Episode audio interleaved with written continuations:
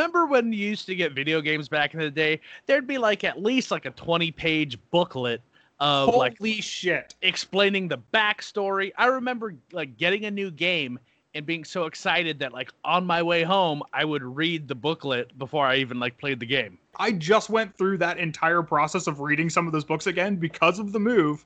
Like I have like the Zelda Ocarina of Time box for the N64 and the book in it. I was reading through it and I was like, I wonder how much this is worth. In just the box with the book, no game included, is like $45. Wow. That is impressive. Yeah, it's un- unreal.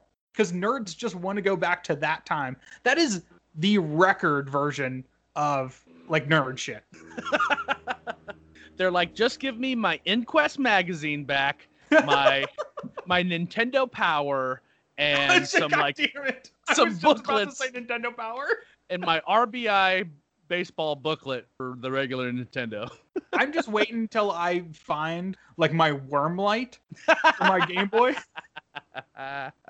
That's got to be worth a gazillion dollars at this point. oh, dude, I still have my old school five pound regular Game Boy. You know, like the non backlit one. Oh, it's not even in color. not just the original like it dude it had the loudest speakers like it was like a fucking boombox that you could carry on your shoulder No, that original like brick, the gray Game Boy with like the green screen. yeah It's not black and white, it's green and black. uh-huh dude that's how i played uh not link to the past uh link's awakening Yes. I remember having that, like getting it from somebody. The only game that I played on that was Dr.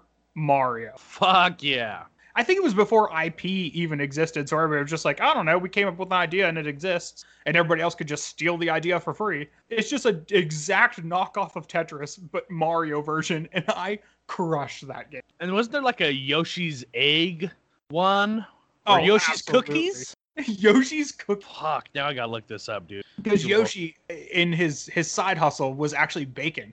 Yeah, he was okay. So Yoshi's Cookies was. Oh no, you're right. I was right. It was uh for the NES and the Game Boy, and eventually the Super Nintendo.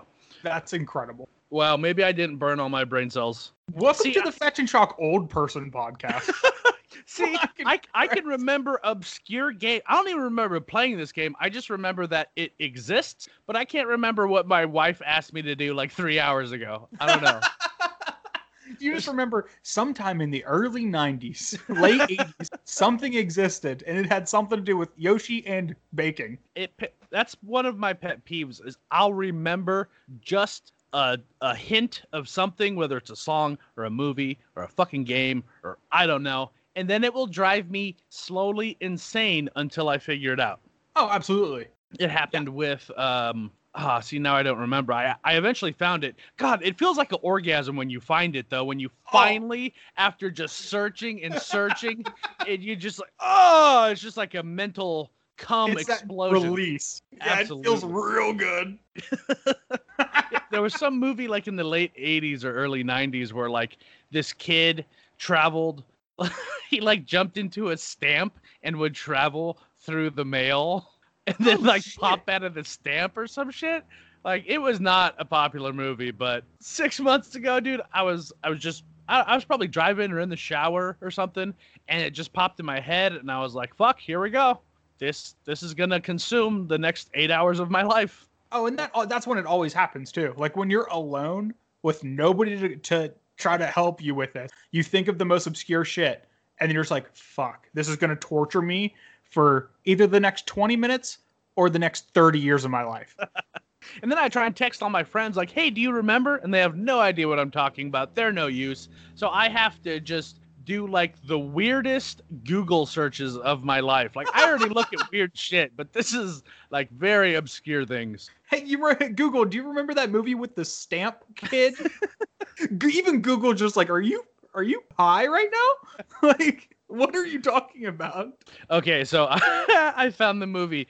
It's Tommy Tricker and the Stamp Traveler, 1988. That sounds incredible. Oh, I'm sure it was the most god awful movie in existence. Um, That- but that sounds like one of those books that like choose your own adventure books where it's like you read the first three pages and then you make a choice and it's like either skip to page nine or skip to page 143 and then you you like die and you're like no no i, I don't ch- i choose the other one. I was just kidding. And then you got done with the book and you're like wow i can't believe i made it through without making one single wrong decision. I'm a god. Yeah man i should be like a champion of something what is up, bozos? Welcome back to another episode of the Fetch and Shock podcast. I am your host, a double masters pack with two blade splicers, Tyler. And joining me this week, very special guest, the Thoughtseize on Arena, Corey. Corey, what is going on, dude? Hey, my name's Matt, and I I don't like white borders, and uh, I get too competitive when I play Commander. Actually, that Matt, I can't believe you're back. What's going on, man? oh, oh my God! It is actually Corey, dude. You had me really confused right there. I know. I've been practicing my um my impressions lately. Yeah. What are you? You're Jeff Dunham now? Um. Well, that's an insult, but uh. I can't see you right now, but I'm just assuming you have a Matt puppet sitting on your lap. Oh, well, now the the jig is up that I've had this Matt voodoo doll that I just carry around with me. So, oh, yeah, it's it's for good luck, but also um, I'm just kind of into uh, uh, torture, you know. I mean, aren't we all at least in yeah. some way or another? Yeah. So I just I just sit the doll down, and then I have a, a a deck of basic lands right next to me. So every time he goes to draw off the top of his deck, it's just a basic land. That's that might be the single worst form of voodoo ever. Yeah, yeah, it's pretty good. I've been practicing. That's the meanest thing anybody could ever do. Yeah, uh, people like to blame it on the shuffler. I just think that there's a lot of magic voodoo going on out there. I mean, just imagine what is the crossover community between magic players and people who do voodoo. I that's a that's probably a pretty big crossover. Yeah, it's like if, if it's a Venn diagram, it's actually just a circle. Yeah, because what one leads to the other, basically. If you if you get into magic, eventually you'll be like, "What's up with this voodoo shit?" And then when you're in voodoo, you're like, "Hey, Golgari looks pretty cool. Let's see what that's all about." That makes a lot of sense. Wow, I was wondering why I was so into voodoo. yeah, it just starts sneaking up on you. Yeah, it just just a gentle slide into the voodoo community. Thank you, Wizards of the Coast. yeah, actually, Matt didn't have a kid he's just still sitting there in awe that he's drawn that many lands that yeah, many times in a row. He's actually in psychosis right now. And poor guy. He'll get out of it someday if you let him, I guess. Yeah. well, dude, what's new?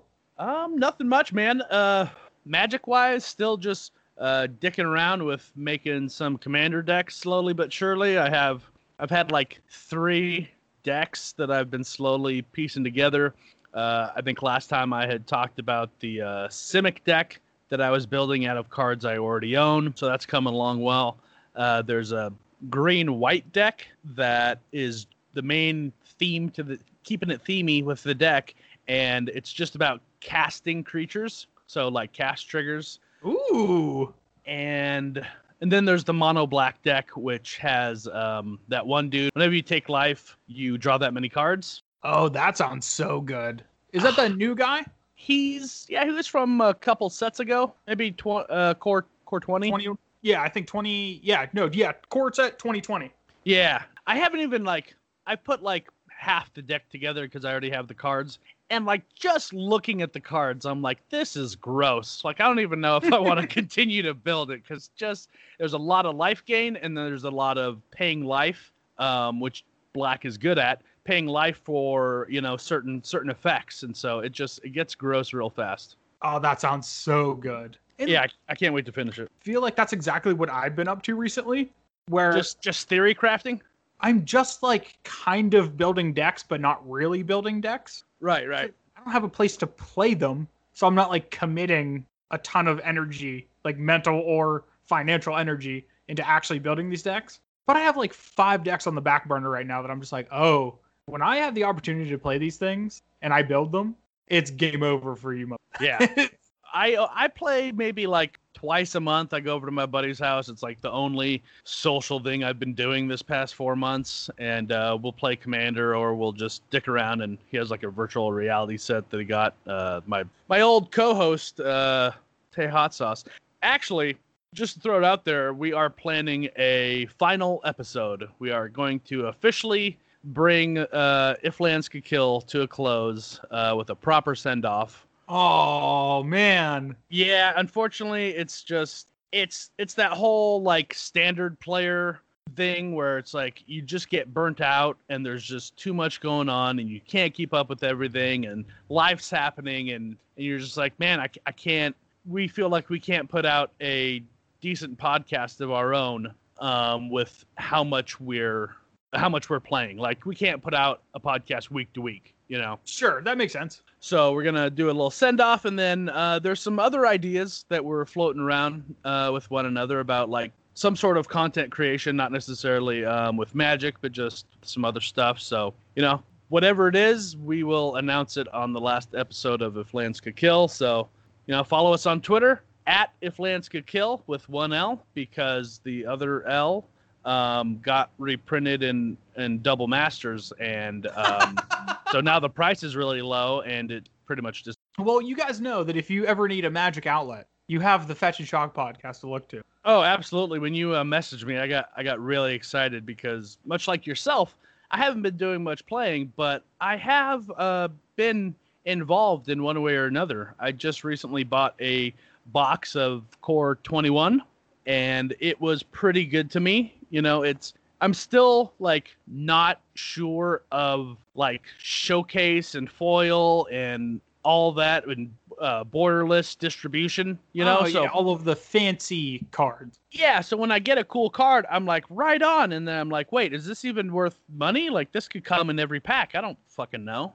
yeah, you Um, just have no idea what the frequency of those cards are being distributed. Right. So I got some pretty cool pulls. Uh, a borderless solemn simulacrum, a borderless massacre Wurm, and then a foil Liliana Planeswalker, and some other good ones. But those are the notable pulls out of the box. That's certainly not bad. That foil solemn or that extended art solemn has to be worth at least something. I think it's like five bucks or under. So I'm actually Oh, af- after this podcast, I'm going to just go buy up some uh, some of the staples, you know, from the reprints that came out because the prices are just really low.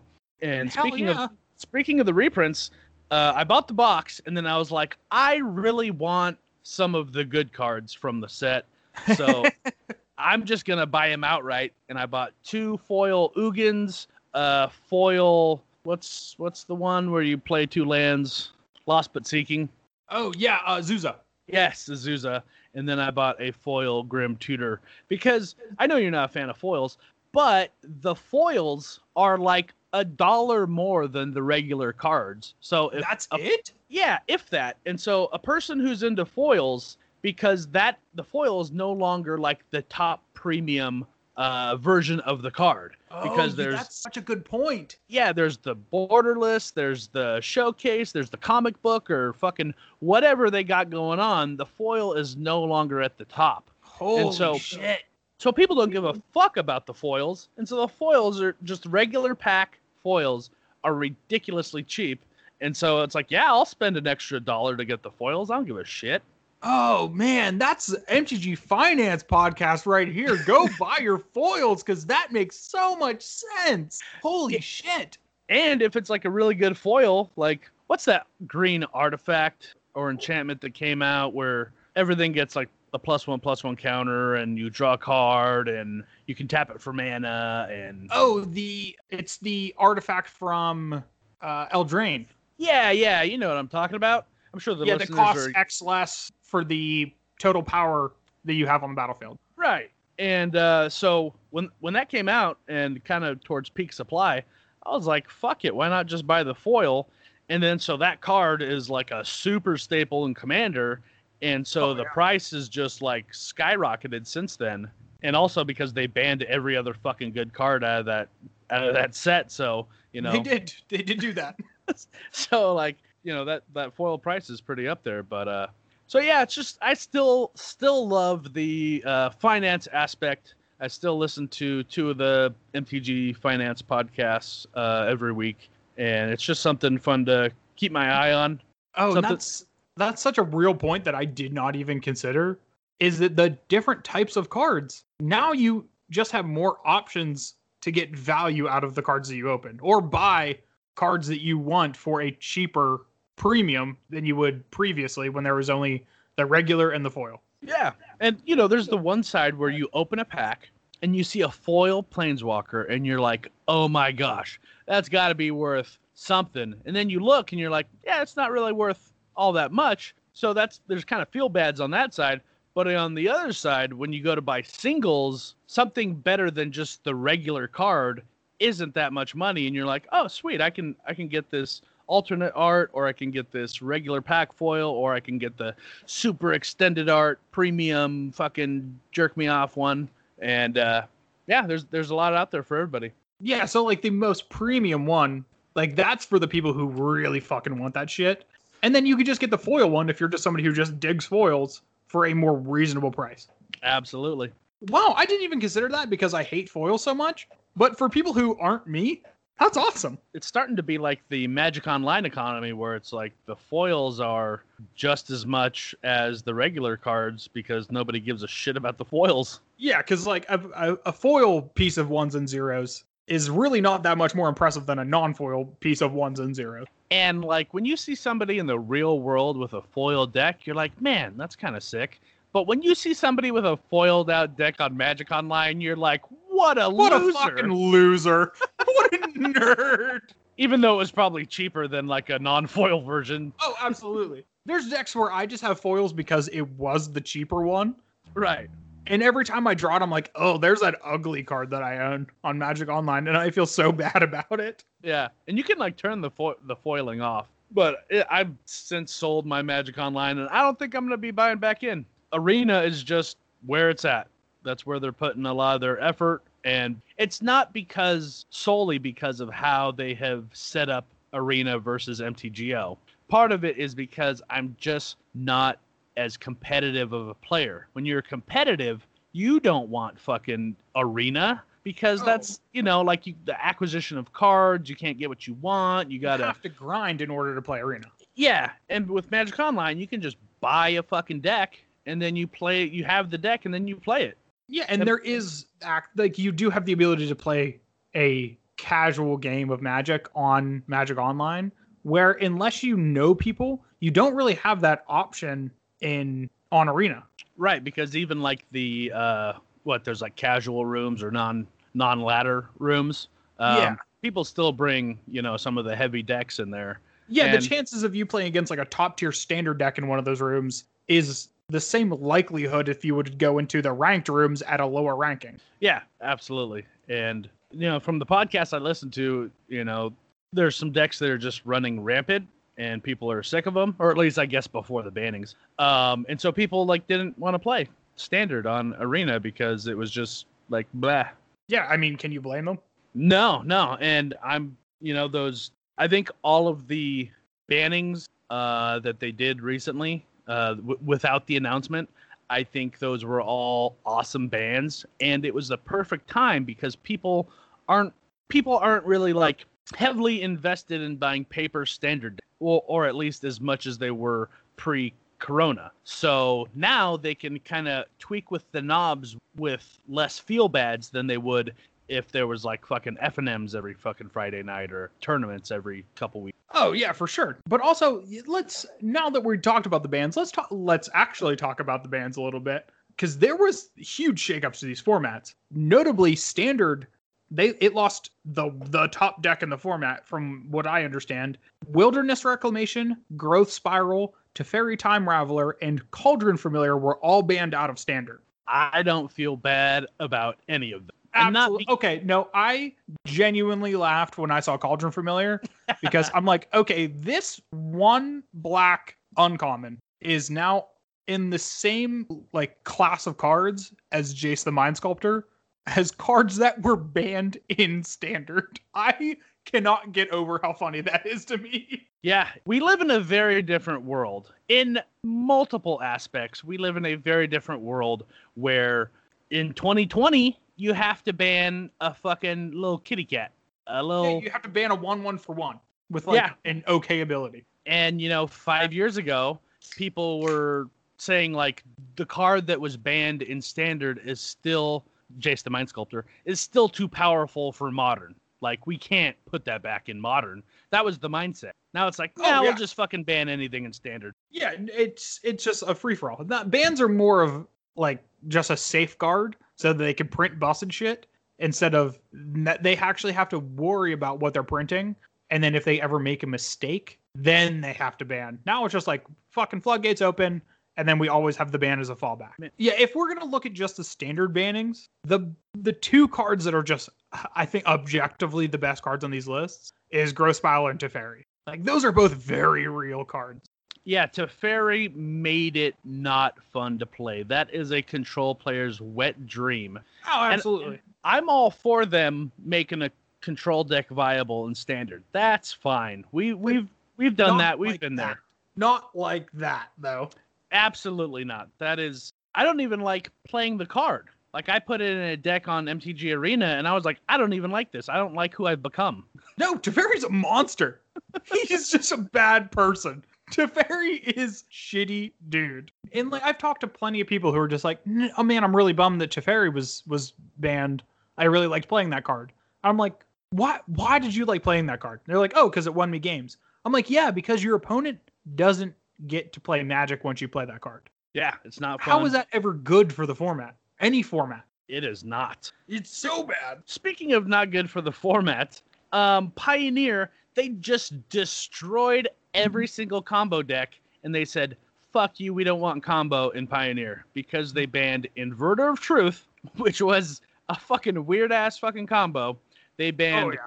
Kethis, the hidden hand, which, if I remember correctly, it was more of a preemptive ban because they didn't want things to get out of hand. Um, Walking Ballista because it uh, with uh, old what's his name, the god Heliod. Heliod, and then Underworld Breach, which I mean we don't have to explain that one. That one was just a mistake. No, I love these changes to Pioneer too. Like you said, they just said, "Oh, this format that you that you guys were playing that was just completely fucked. Um, here, let's unfuck it real quick," and just took out the three top decks. Yeah, it's back to more of how Pioneer started, where it was like a brewer's paradise. Once all these decks got figured out, and every format's going to get figured out sooner or later, but now it, it it has revived it, put some more energy into it. People are like, oh, now that these horrible decks are gone, we can actually put in some effort into trying to figure out and and brainstorm and um, make some decks that we want to play. Because like even if you were playing one of these three decks, whether you were playing the inverter combo deck, the mono white Heliod Walking Ballista deck, or the Underworld Breach deck, I think you can still recognize that it is a net positive for the format for it to be more open for new decks to come in and brewers to actually brew in the format and not have to worry about losing on turn three to whatever shenanigans you're doing. Right. And it also depends on like how you view the game and what you value in Magic because you and I and many other people, we rather have a good play experience for the majority of the people, you know. 51% of the people end up we would like them to be enjoying enjoying the game as well as us regardless of whether we win or lose. Um, so the people who are upset over these bans are people who had the decks who enjoyed just dream crushing people and going off with their combos. And everybody likes to win. Everyone likes it when their their deck works the way they want it to work. But they just they don't want that combo-ish style of play in Pioneer. I think that's what they rather have modern for is to kind of have like the combo centric uh, format. Yeah, and I 100% agree with that. But even in modern too, like you said, they do have to consider when banning cards the play experience for modern as a whole, which is I think a reason why they're we're never going to see Birthing Pod unbanned and we're never going to see Twin unbanned because I was uh, through and through a Twin player when that card was in modern, and Matt who is probably dead or continuing to draw lands. I don't know. Uh, he was a birthing pod player through and through.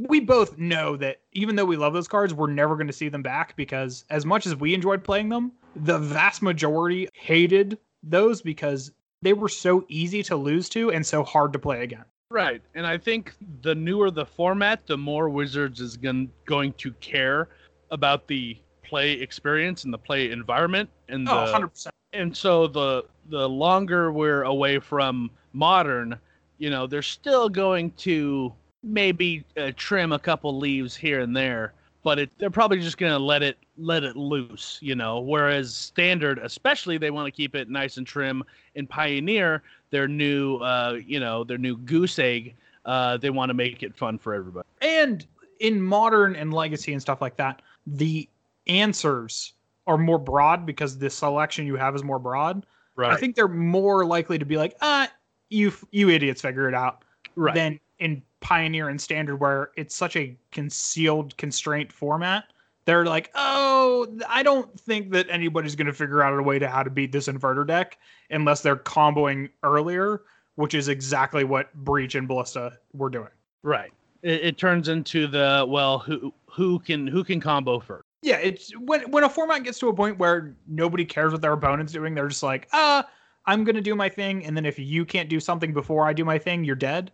That's a shit format. Yeah. And also, like, Modern has, like you said, the good answers. Modern has better uh, hand disruption. Modern has better um, control and, and taxes, and it has better tools to keep these crazy decks in check. Um, you know, it's the whole any given Sunday, you can go up and play against a fucking eight rack deck, and that deck doesn't give a shit about what's in your hand. It's going to tear your hand apart Yeah, So- just gonna eat your ass. good luck trying to get pieces of your combo when I'm selecting what's in your hand. Yeah, exactly. Whereas, um, you know, Pioneer, like you said, doesn't have as many answers. Doesn't have um, it doesn't have that broad open feel to it where there's uh, so many good decks. It's more of a rock paper scissors sort of situation, and that gets boring. Oh, it's yeah, not not a good look for a format if they're trying to make it a premier format in Magic, which I think they're trying to push modern down the ladder and insert Pioneer into where modern was. And eventually modern's just going to be in the same corner with Legacy and Vintage where you're not going to see it very frequently in at GPs or Magic Fests. I mean, you're you're not going to see them anyway because Magic Fests are never going to happen again. but if they were to ever happen again, you're going to see less modern ones and more pioneer and more standard ones because those formats are just easier to get into. They're easy, easily accessible to Magic at large. Right. And I I haven't really kept up too much with like the prices of modern cards, but on a long enough timeline, it's going to turn into uh, the whole legacy problem where it's like a deck is going to cost the same amount as a fucking used car. Oh yeah, that's definitely a problem with Legacy. I love Legacy through and through, but if you're going to actually play Legacy, there is a huge barrier to end. I mean, in just this past week, we just saw a staple in a cheap Legacy deck jump like 500 bucks. Like Wow. Gaea's Cradle just went from like $100 to now the cheapest you can find Gaea's Cradle is like five, six hundred dollars. That's uh, pretty spicy meatball. And Elves is not even a great legacy deck. Like it's like maybe tier 1.5, tier 2. But now if you want to play that deck, a good like 95% of the deck is going to cost you 200 to 300 dollars and then four lands in it is going to cost you at minimum $2000. Yeah. that That's is- not good. That's not good for the format. No, I'm looking at modern prices right now, and I think because there's been that attention off of modern lately, that the majority of the decks are between like 500 and 1200 dollars which I mean, that's reasonable. yeah that's more you know back back before pioneer it was more like decks were between let's say 800 and 1400 um Yeah, you know the, yeah. so you know, I I think um, like I said, it's a little bit cheaper now, but on a long enough timeline, um, given that they don't uh, reprint things into the ground, um, it's just it, players are going to be priced out of it. What I really want is to know what fucking product those fetch lands are in because they said they're getting we're getting them this year, and it's getting towards the end of the year. Everyone's guessing like it's probably going to be in the commander uh, set uh, and there might be like another extra product in there somewhere, but I'm curious how they're going to go about it. I mean, it almost has to be in the commander one, right? I can't see them putting him into standard. Oh, I don't think they would ever put them into standard because they specifically don't want them in pioneer. Because standard, whatever, Exactly. they will they will cycle out, you know, eventually. Um, but pioneer, they specifically in the beginning said we don't want this to be a fetch land format. So it's got to be in some ancillary product that's not going through the standard pipeline.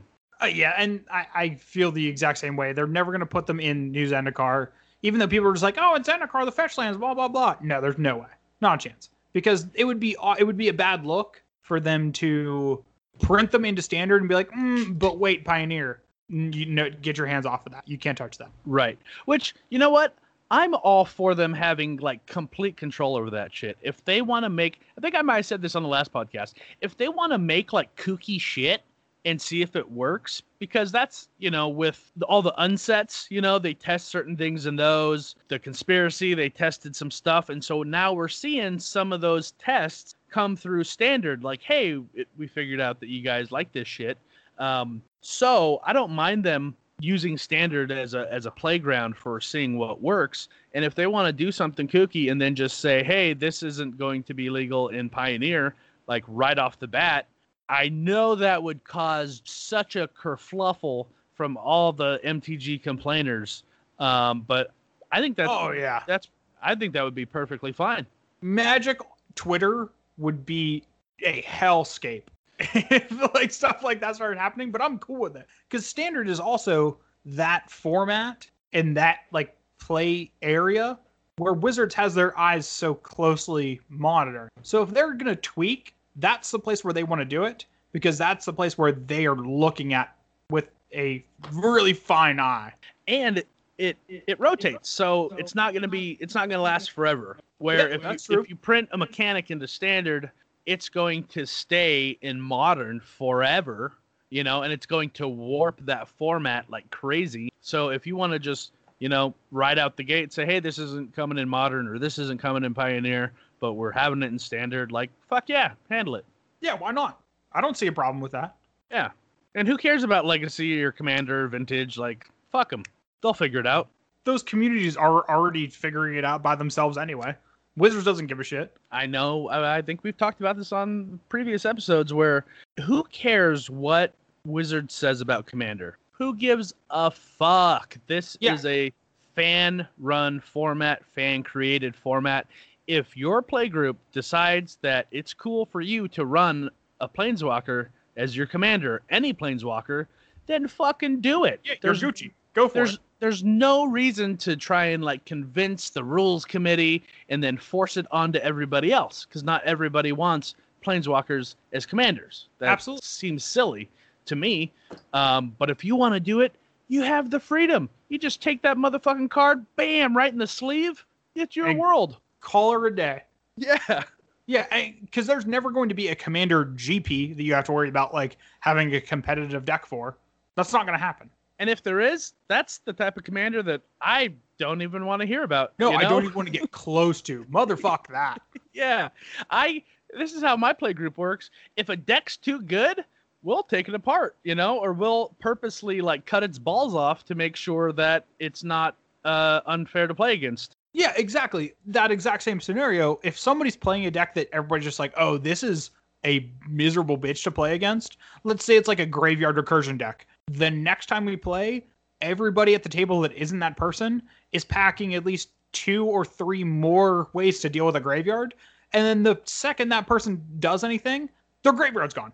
And then they Right. try to do it again, their graveyard's gone. And then they're just like, oh, uh, I'm having no fun. I'm going to do something else. Right, it's a shitty play experience and like I took rooftop storm out of my uh foil my shiny zombies, my foiled out uh zombie deck because with that card there's so many infinite combos that I just I did not realize. I just thought oh cool. cool, I get to cast zombies for free. That's it.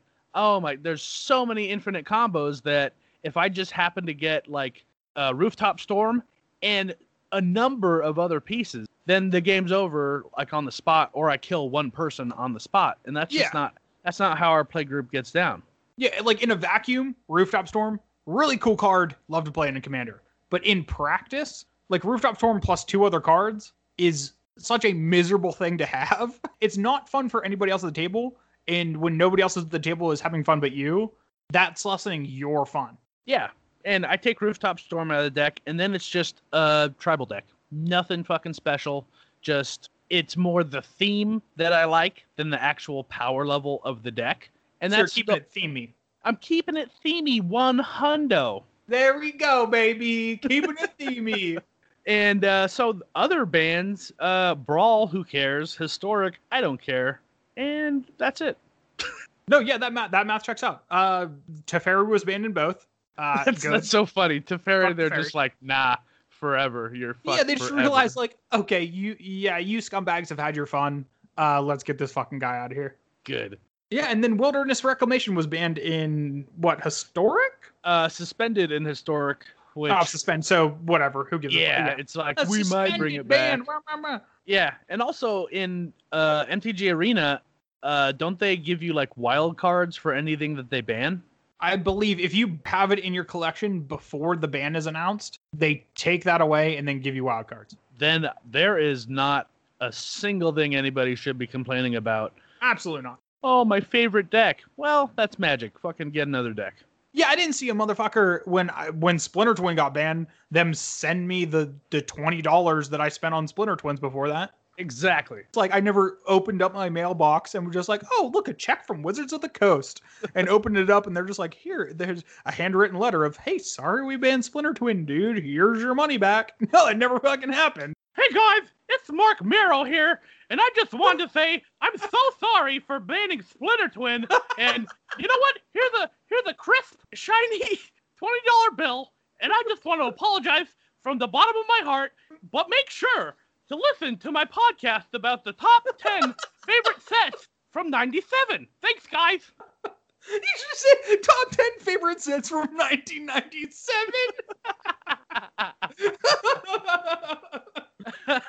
yeah, because everybody loved Scourge so much that he, they want to hear him talking about that. oh yeah, can we get like vanilla four fours for six, please? Yeah, let's get some more of that. Yeah, everybody fucking loves that shit. Like the cards that you have now that are like six sixes for four with all upside. Yeah, take that idea, uh, but make it a four four for six, and then every upkeep you have to pay half your life total and sacrifice three permanent. Yeah. Let's. That's the magic we're trying to get back to.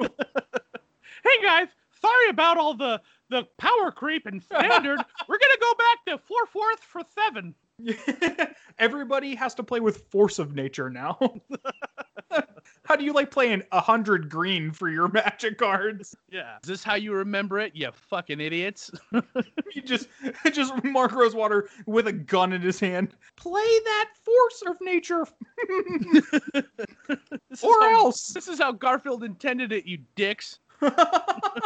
well, speaking of how Richard Garfield intended it, I think that if he could go back and build a pack, I think he probably would put two rares in each pack. I I would agree because what's better than one mythic or better than one rare is two. Yeah, no, he's a mathematician. I think he would agree. Uh, two is larger than one. Yeah, and this is uh, approved by four out of five scientists. Yeah, dentists actually approve this. Yeah, exactly. but yeah, Double Masters, man. Um, it's been a while since Double Masters came out. We are a little late to the party, but uh, late is better than never.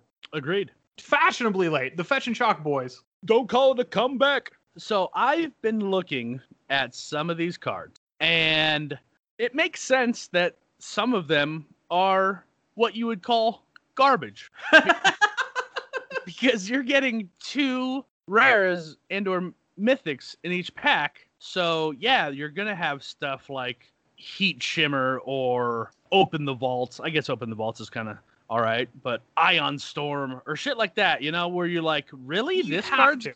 this card's getting a reprint, I guess. And then all the all the MTG complainers are like, I wanted reprints, but not like this. I, I don't agree with that. I think this set is insane. I think this would be very fun just to like crack a box up. Like the EV probably isn't there, but when I think of opening like opening a box just for funsies to like try and pull cards out of. This is like the biggest lottery ticket. Like fuck the VIP boosters or whatever it is. Like this is what I want to see. And well, here's the thing too with that, and I 100% agree with you.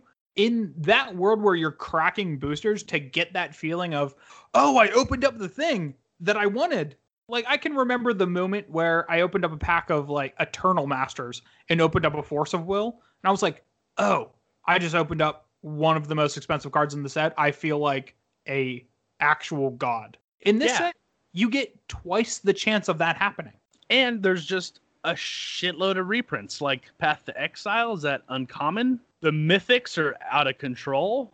Yeah, just even in the mythic category, you get seven cards that are they're over fifty dollars at very least. Like it's been what forever since Mana Echo. Mana Echoes got a reprint. Doubling season has needed to come down. Jace the Mind Sculptor, no matter how many times they reprint it, and regardless of whether it's good in a format, is still going to be worth something because of the the Oh yeah, the like price memory and everyone just the memory of it being an expensive card. Avacyn Angel of Hope. uh, like the swords. All of the original swords are in this. In most of the original swords, all of the original swords are above fifteen dollars, and most of them are above twenty dollars. Yeah, and Archangel of Thune. Like, have you seen that price recently? Like, where's that even played? It has to be commander, right?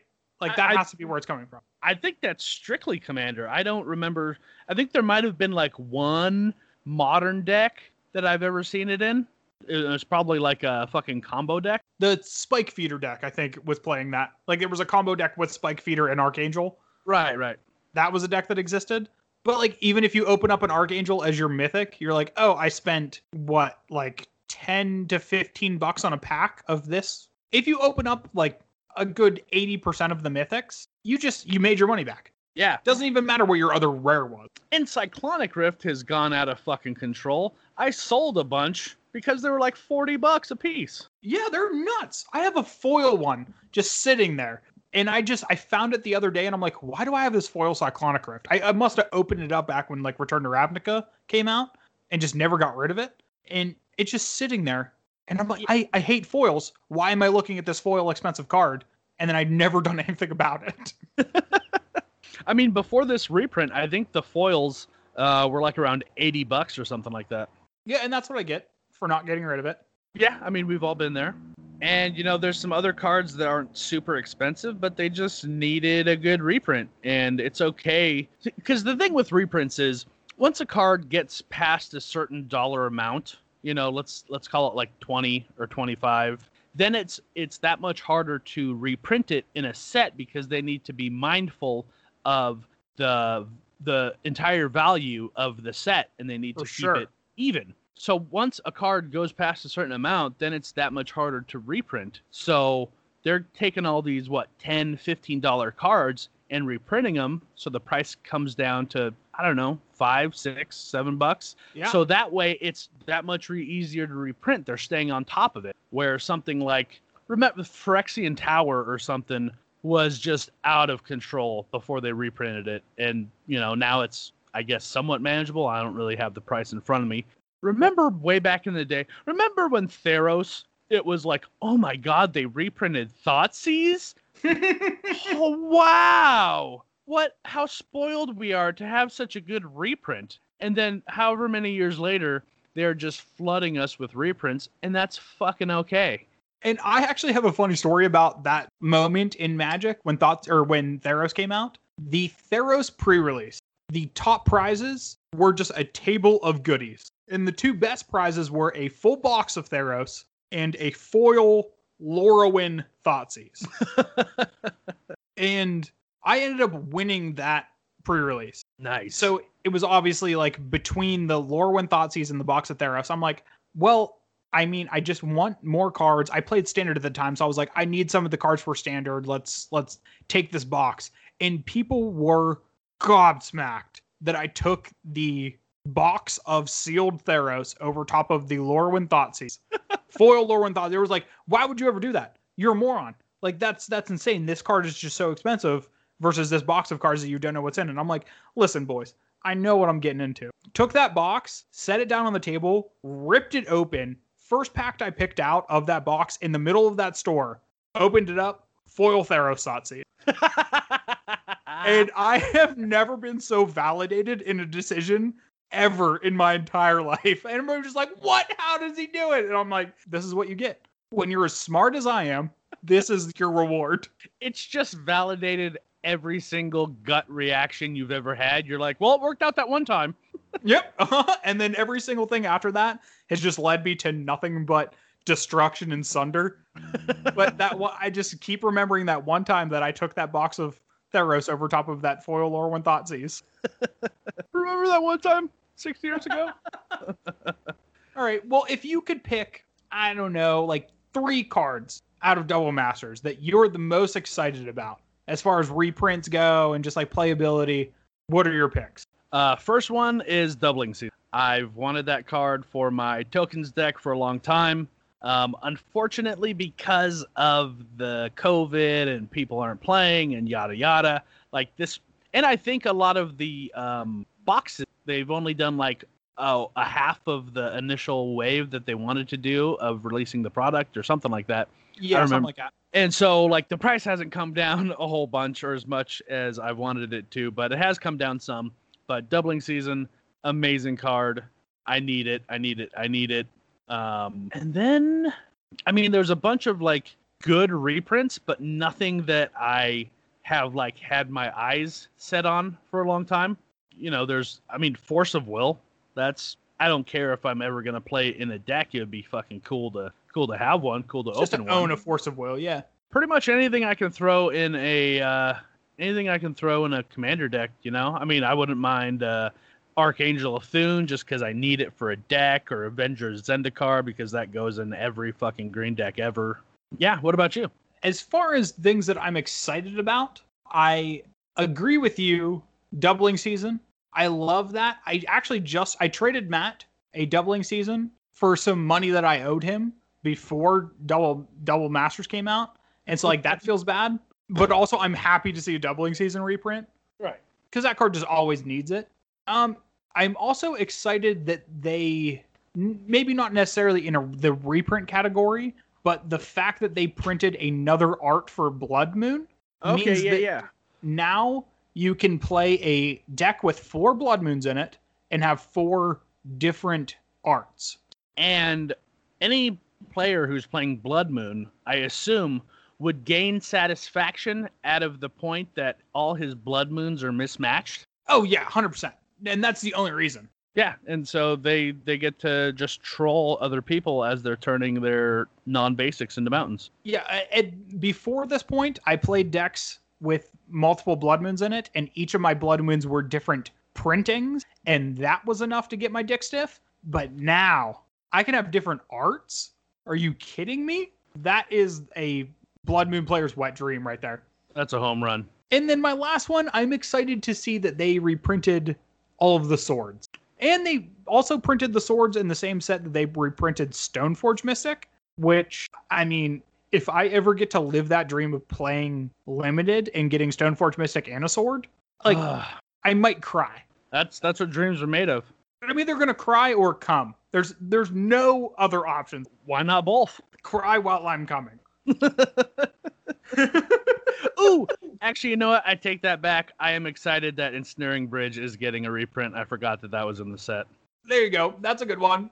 Everybody has always told me that I should put Ensnaring Bridge in my eight rack deck, and it's just always been too expensive for me to consider. So I'm looking forward to getting that. Well, now, sir, you have that option. Indeed. At a nice, cool twenty dollars too. You take that all day. Oh fuck yeah! It was like fifty bucks before. Well, and to end on this conversation for Double Masters, me and Matt, I bet you were on the cast when we did this too. I think we were talking about Core Set 2021. We are get we give ratings to the sets when they are released, one through ten. What do you think Double Masters gets on a one through ten rating scale? Um. Well, a lot of reprints. It's, it's isn't it like one hundred percent reprints? Yeah, all hundred percent reprint. Um, there's some deeply needed cards. Uh, there's little corner cases like with the Blood Moon, the new art. I think uh, Basalt Monolith is the first foil printing.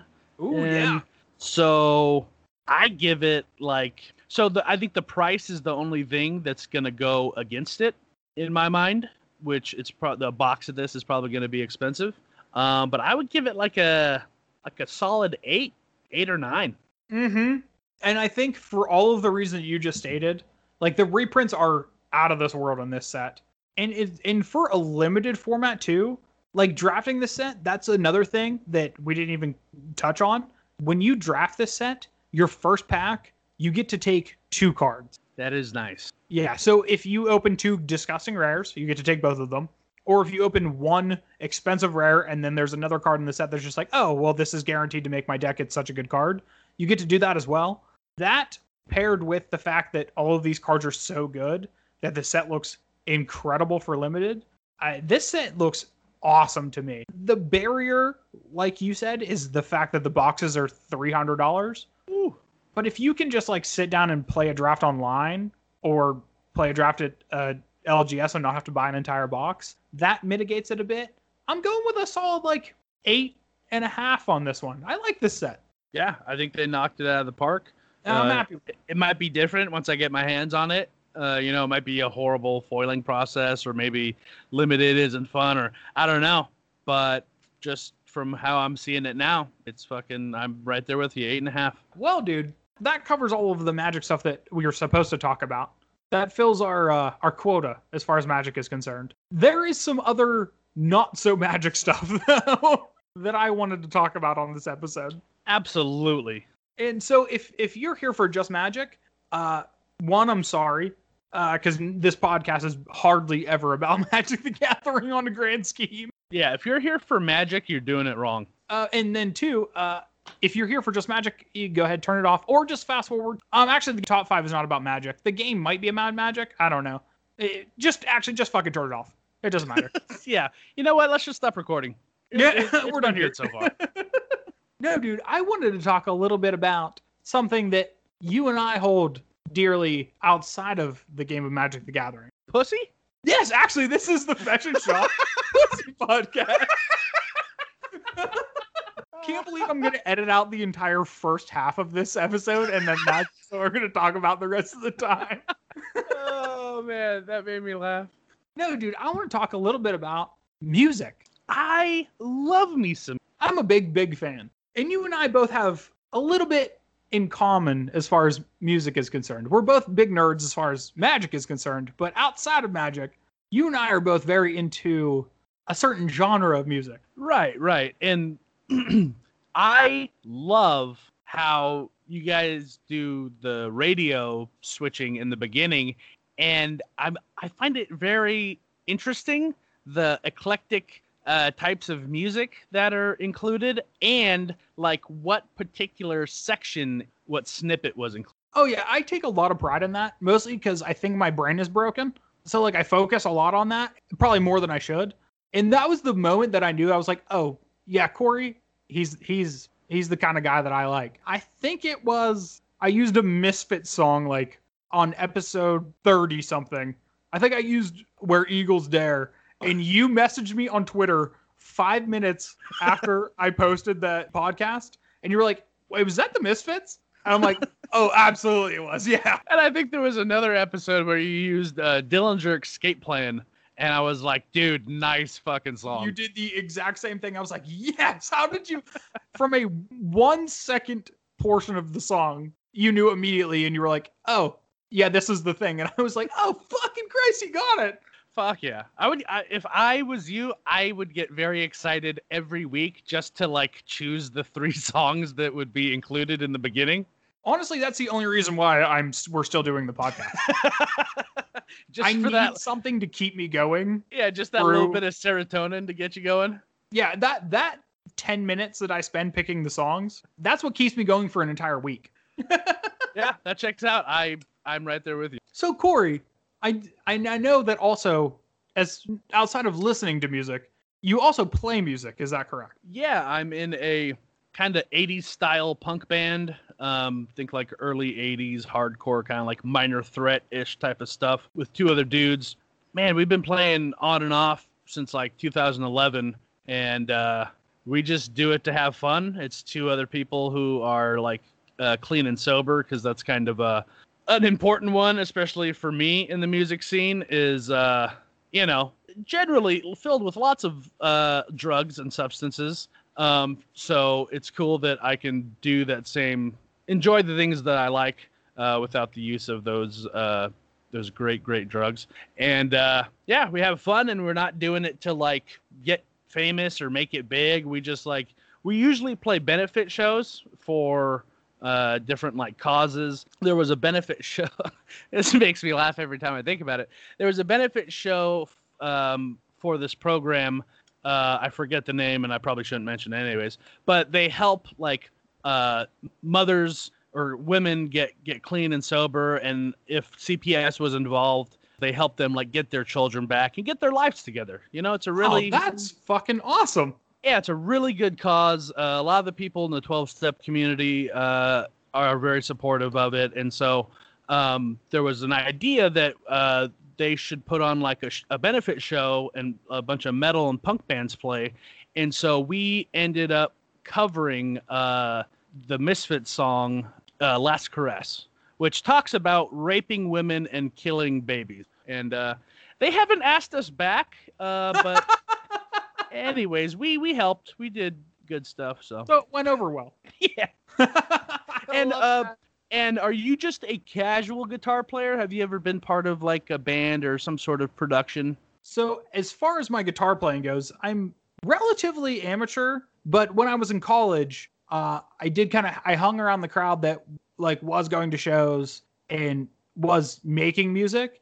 I played a couple shows in like basements and stuff during my college time with a couple buddies. We never wrote any of our own material, played like covers of songs that we thought people would want and then in like the middle of the set we would throw in like a like a like a minor threat or a black flag song fuck yeah and everyone would be like uh what is this and we'd be like oh yeah no back no and now here's wonderwall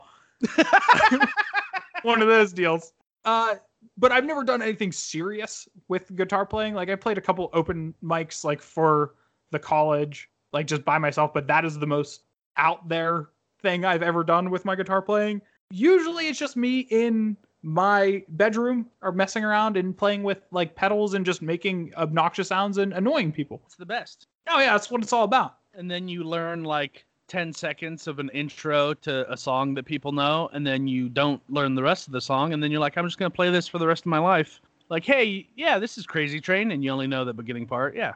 Yeah, I can't even tell you how many times I've played the very beginning of like an ACDC song and then people were just like, "Oh yeah, he knows the thing," and I'm like, "Oh yep, I definitely do. We're done here. Never have to worry about it again." I've and my my work is done. I know the first like 15 seconds of Freebird, and that's the only thing that I ever need to know about that song. Because every time somebody else play Freebird, I'm just like, ah, "I got this." yeah, and then that's the that's the only amount of time that you're allowed to play it is 15 seconds before people start throwing beer bottles at you because there's no free bird, dude. No bird. No, absolutely no free bird. Bolt the bird. oh, I like see now we brought it back to magic. Woo! Like, is there anything about like being in a band or playing an instrument that you can relate to magic at all? Absolutely. I think the artistic expression of building a commander deck um, picking one concept like i like i mentioned before just the the the triggers from casting creatures and then like going with that and watching that deck kind of grow and turn into its own thing from just this simple concept is very much like writing a song.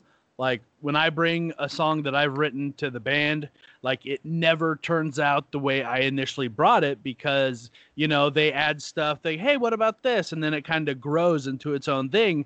And it's really exciting to to see that final product and be like wow this is fucking rad. Oh, that's such a and that's one thing that I have kind of I've identified as well, where it's when I'm sitting and I'm playing guitar and I'm just like noodling around or like figuring something out. I get I do get that same feeling of when I'm like brewing a new deck or figuring out a new new idea in Magic with cards. It's it's that like creative process. Yeah, it's it's the same thing when you're make, finding those three songs and what what that little section of one of the songs like it's that creative expression and it's, it's triggering that same area of the brain that is that makes it gratifying to it. And I feel like that is an overarching thing, at least with people that I know in the magic community that are also involved in some sort of form of, I guess, the arts, if you want to sound like an asshole about it. uh, but That's, that's very generous calling what I do. the art. punk music, the arts. Yeah, I mean, if as far as like like like power chords are like the Jackson Pollock of the arts, as far as music is concerned. Like we're just throwing shit at at something and just hoping it sticks. Yeah. Yeah, there's no precision at all. No, zero percent. We're just fucking just punching something and then maybe so- sound comes out. Yeah, it's more about how we do it than what we actually do. Hundred percent. Um, but perfect example of that is Sam from Rhystic Study. Right. he is like a very very talented guitar player where but he plays like like math rock shit Oh my god. I wish. me fucking too dude I fucking wish I could I'm I'm I'm in the exact same ballpark as you where it's like I know enough to like make it sound like I know how to play, but like I don't know what the fucking circle of fifths is. Like I don't I thought that was when you sat around with your friends and drank liquor, you know? Like this is a g chord get the fuck out of my face I still have to like count out the fucking strings like uh eating a dog gets big erection. That's oh that see that's your that's your little mnemonic for it Yep.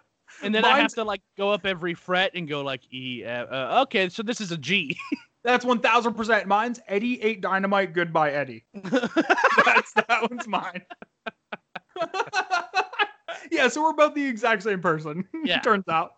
So mathcore is just beyond me. It's a for those who don't know, it's a a very um technical and progressive style of like the metal hardcore scene.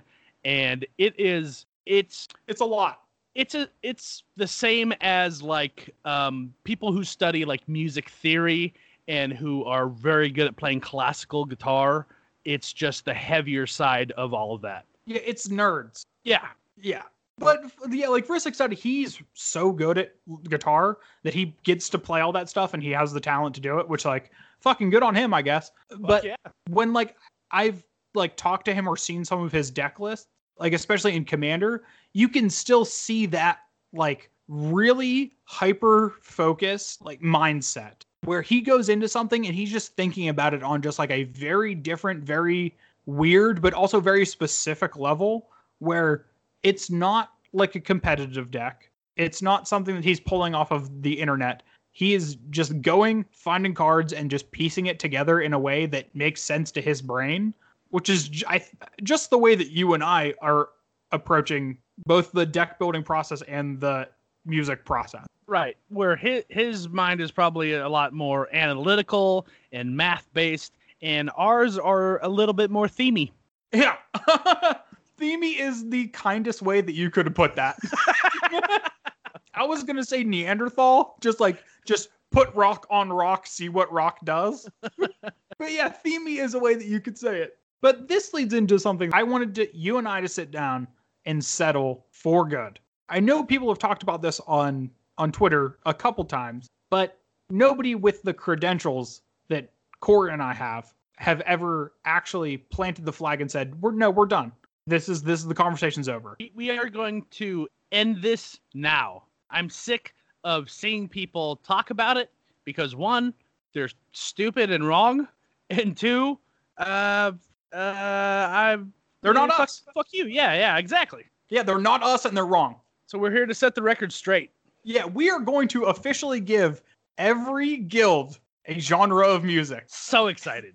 and they're never allowed to break from this pattern that we're giving them. They have to be pigeonholed into this exact genre. Anybody who says otherwise is wrong and are dead to me. Absolutely. Now, Cory, I know that you specifically curated a list for this. I took this very serious. I I took this very seriously, but I I didn't make a list, and that might come back to bite me. Uh, because I have been drinking. Uh, that just makes it better. All the better for me. You're right. This is just this is my just natural crooked brain in action right now. So Cory, where do you want to start? What is the first guild that we need to tackle with this? I just so happen to have a list right here in front of me. Oh, convenient. Yes. So um, I think we're gonna go. This is not alphabetical order, but I think we're gonna start with uh, Azorius, the Azorius Senate. Okay, so Azorius. This is the blue white guild. Right. I tried to think of like what each guild represents and how they interact with the other guilds in Ravnica. And so Azorius are all about like law abiding. They're kind of um, not better than, but they just they carry themselves with a lot of esteem and Yeah, they, they have their nose in the air a little bit from what I have surmised from the Azorius guild. Exactly, exactly. So my guess uh, to what they would be is I'm not sure. You probably know. Listeners might not. Is I think they're prog rock, which Oh is my god! So they're Tool. uh yeah yeah they're um even even worse than Tool because you know uh, there's like some really it's it's like mathcore like we spoke about earlier, but a lot less like hardcore, and it's more just about showing off almost Yeah, like they're like how the like the hyper tech metal guys. right so it's uh progressive rock for anybody out there and it's uh there's just a lot of lot of uh math and esteem that come from that genre I am in the same exact category with you, where Azorius, there are there are no lyrics to the songs. right Absolutely none. There's not a single word in the song. All of the the titles of the tracks from the albums are like Einstein quotes or like just some fancy quote from history and it's just from the beginning to the end of the song just some guy noodling and then there's a pause for the weird fancy drum fills and then the bassist has a has a time to do like guitar but lower that deal. And then the song eventually ends and then goes into the next one where it's the exact same thing but at a different time signature. Yeah fucking time signature. yeah this this one's in 317 i can i can barely do four four for crying out loud. No 4 4 is where i stop dude. I'm done. Just just give me give me the chords and then just i'll kind of play them exactly. No these guys are uh, they they are the overachievers where they Uh, they know they know that what they're doing but they think that because they know what they're doing that it's they're better than everybody else. Exactly. Exactly. They're just they're too educated and they see themselves as higher than yeah so they are the they're the prog guys. Exactly. So if you like prog rock uh i'm sorry that you're azorius i guess? Yeah stupid control players that is exactly control players too. Like, well, my Teferi, the time raveler, says that you can't do that. well, did you remember your triggers and well? so I'm glad. I'm glad. I'm glad we agree. Was that kind of the same uh, area you were going? yeah, we had yeah, the same consensus with that one. Awesome. Now, next we have House Dimir, and I kind of um, this is my original guild. Um, I've I I say I'm more of a Golgari player now, but uh, House Dimir. I was going back and forth with a couple of them, um, but I would like to hear uh, what you might think that they are. Oh no, Dimir is the cure. Okay, I It's not even it's not even an entire genre. Dimir is just the cure. so I put it. I put goth as mine. Oh, so we're yeah, so we're the, the exact same page. Yeah, and I hate, I hate the Cure. Absolutely can't stand. Um, what's that other? All, all just that like whiny. It's like goth, but like whiny goth. oh, it's like My Chemical Romance. Uh, not even like My Not Chemical. Romance is like better than that. I'm talking about like the shit from like the 80s. Oh, You know? okay. So you're talking about like the early, like precursor to all of like the emo stuff that came out early 2000s. Right. There was a lot of um a lot of hair in the eyes. Um there was a lot of Mascara. black clothing, mascara, but not like cool like it is today. It was still like dark and not mainstream back then. Yeah. then. The bands that I am like really, really pigeonholing into Dimir, like I said, The Cure, I guess like Joy Division, like and the Smiths. Okay, thank you. I was thinking of the Smiths. Okay. Okay, the Cures, whatever. I fucking hate the Smiths. And Oh what no! was that I love the Smiths. What's, what's that fucking God? I can't think of that motherfucker's name. the Uh, from the Smiths Yeah, what's his name? wasn't Morrissey in the Smiths? Yeah, Morrissey. I of all the people that I'm sure he's a nice guy, but I fucking hate Morrissey. I've tried on numerous occasions to get into Morrissey, and it's just such garbage. So well, so Morrissey is the he's Lazav. He Yeah, is the leader of Dimir. Morrissey is Lazav for sure. okay, now I ne- I need to make a Lazav commander deck, but with the altar of Lazav being just a photo of Morrissey, just a random photo of him.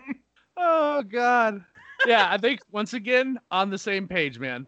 No, I'm glad to see our brains, even though they're they're not all there, are still working on the same wavelength. We did not talk about this before the cast at not all. Not once. but our our cogs are somehow turning at the same speed. Ah, we're on the same wavelength, man. Fucking Morrissey, Oh, god damn Fuck, it. fuck Morrissey. Uh, I feel so bad uh, saying that he's Dimir because I have so much love for Dimir, but so much hate for Morrissey. Well, I mean, you can still be a little bit demure, but also hate Morrissey. I heard also, I think Morrissey's like a scumbag. I mean, I wouldn't doubt it. That that that checks out in my mind. Allegedly. Alleged. Okay, so next we got Cult of Rakdos. Ooh, see, Rakdos is one that I was having trouble with. Now, there's a couple different ways could have gone with Rakdos, but I think they all fit like within the same overarching genre. Okay. So I just classified it as metal. That's fair. See, I went a little bit finer into that, where I think they're all they're either I settled on they're either like a thrash metal or they're like a weird kind of like doomy sludge deal. Okay, okay. But I'm leaning more towards just like that very fast, like blasted beats. Like I, the closest thing that people are gonna know is like Metallica. I mean, for our uncultured listeners, uh, sure, sure. Um, yeah, I, I'm kind of on that same wavelength where it's like thrash. Uh, there's that whole like metal core scene out there now where there's, uh, like you said, a lot of blast beats. Uh, bands like uh, At the Gates or Fear My Thoughts. Oh, see, that's a that's a good way to take it too. I like Yeah, that. And they're like in a specific genre of metal. The uh, was it melodic hardcore? I think they call it, or like death metal. Metalcore. Yeah, yeah. There's uh that's the one thing I hate about metal is there's so many subgenres that like just go to Wikipedia and look look up. This is what I used to do when I got high. I would get high and I would go look up all the subgenres of metal and then I would go like in depth into every single one and go like listen to like five bands from every single one and that's how I know about all this obscure shit is just Yeah, that's, your that- breath of that that Yeah, that was- genre. that was my Friday night. I was like, let's fucking do this, Wiki. just you and Wikipedia just going in. the old Wikipedia YouTube rabbit hole. Oh, we've all been there. Okay, so next on our list um, is the Gruul clan. See, Gruul was a tough one for me too. I feel like all of the red pairings, except for uh, maybe two, I was having a difficult time with. I had a little bit of a difficult time just to kind of narrow down. I had the I had the general idea, um, and this is going to be kind of a broad one when I say it, but y- you'll understand. Is um, radio rock. Oh, this is where you took Gruul. this is where I took Gruul. and this includes anything from like Sabbath to uh, Pink Floyd to System of a Down. Anything that they just play over and over and over again on the radio. Doesn't you- matter.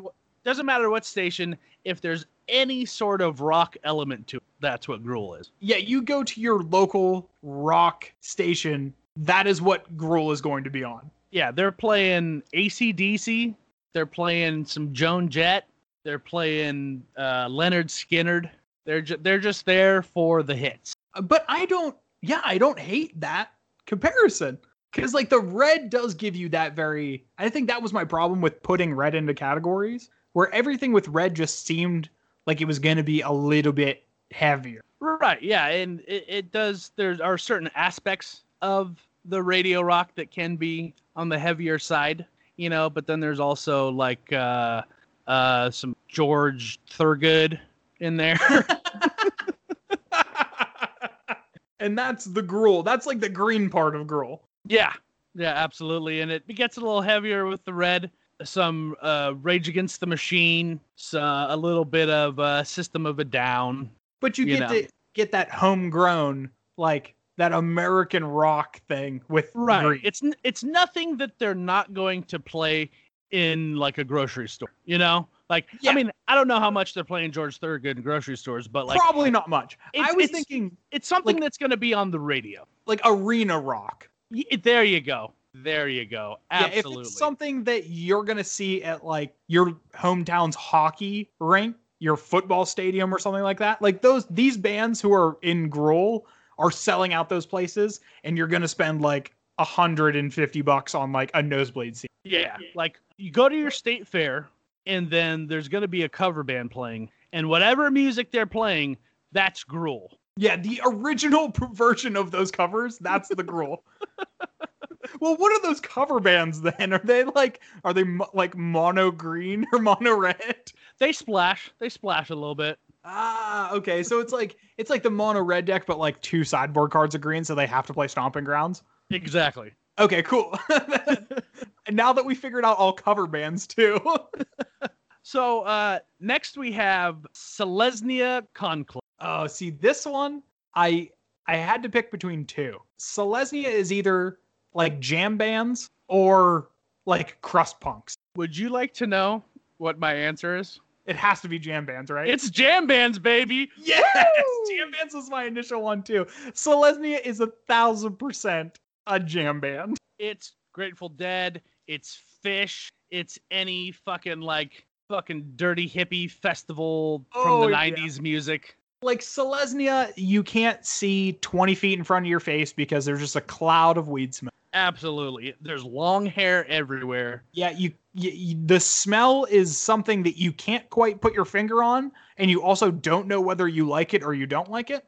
Yeah, you're not sure if you're at like a Lilith fair or like a free Tibet concert. You're not really sure, but uh you you definitely um you- you're definitely in a higher plane of existence. Yeah, there's like people selling mushrooms, but you can't see a single pizza in sight, so you're like, I don't understand. I'm so glad. So glad we're on the same page for that one. Yeah, no, Selesnya was 100%. That one, I feel like that one was a softball. That was an easy one. Okay, so next we have Orzhov Syndicate. Now I- I I'm really torn. I I am I'm 50-50 on this one and I need you to help me decide. But first please let me know yours. Okay, here's the thing with mine. I had a hard time picking who got like the goth cure version, whether it was Dimir or Orzhov. In all of those, like the Cure, Depeche Mode, like bands like that, they felt more Dimir to me. So then de facto, Orzhov was Christian rock to me. Okay, okay. Yeah, they uh Orzhov um if I remember correctly the backstory is like uh they're bankers and kind of the uh they almost like the mafia but not like so I don't think they get their hands dirty all that much but they do have like the assassin element. Yeah, and Um, like they also feel like, at least to me, with their existence on Ravnica, they have that big like Church of Orzhov where the spirits are a big thing Ooh, yeah. with like the Ghost Council. That's where I got the Christian rock from. I also think that outside of the Christian rock, they do have like a bit of an emo phase going on. Okay, okay. Well, so my my split was um screamo, which Okay. includes bands such as uh, A Day to Remember, My Chemical Romance, Hawthorne Heights, all Oh. all all those ones. You just struck such a chord with Hawthorne Heights too. Like that is such an Orzhov band. It's sickening. Taking Back Sunday, Bullet for My Valentine. Yeah. Yes. Um. So th- that's that's fifty percent. The other percent is gangster rap. Ooh. So I leaned a little bit more into the um their their organized crime element, um, which oh. which much more resonated with uh just the badassness of like the '90s gangster rap. I'm not talking about Lil Wayne. Fuck Lil Wayne. Um, the only thing he was good in was Cash Money Millionaires and fuck everything else. Um, but like yeah, that '90s fucking West Coast, East Coast, fucking yes. Oh my late eight- god. late '80s, fucking LL Cool J, fucking Tupac, Biggie, Ice T, all that shit. Now all I want to do is just put every member of Three Six Mafia into a guild. Fuck. Oh, that's gonna be have that. We're gonna have to have you back for another episode where we just do that. Because there's like 14 motherfuckers in Three Six Mafia.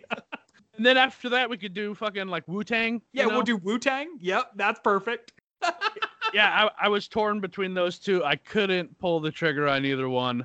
Um, so yeah, Oh, that's such a good one. So we were both there on like the emo screamo thing, but and but and then all of the all of the gangster rappers and all of the Christian rock people are like the they're like the far separate edges Right. of the Orzhov. they both wear crosses around their neck, but probably for probably I for can't ex- believe that.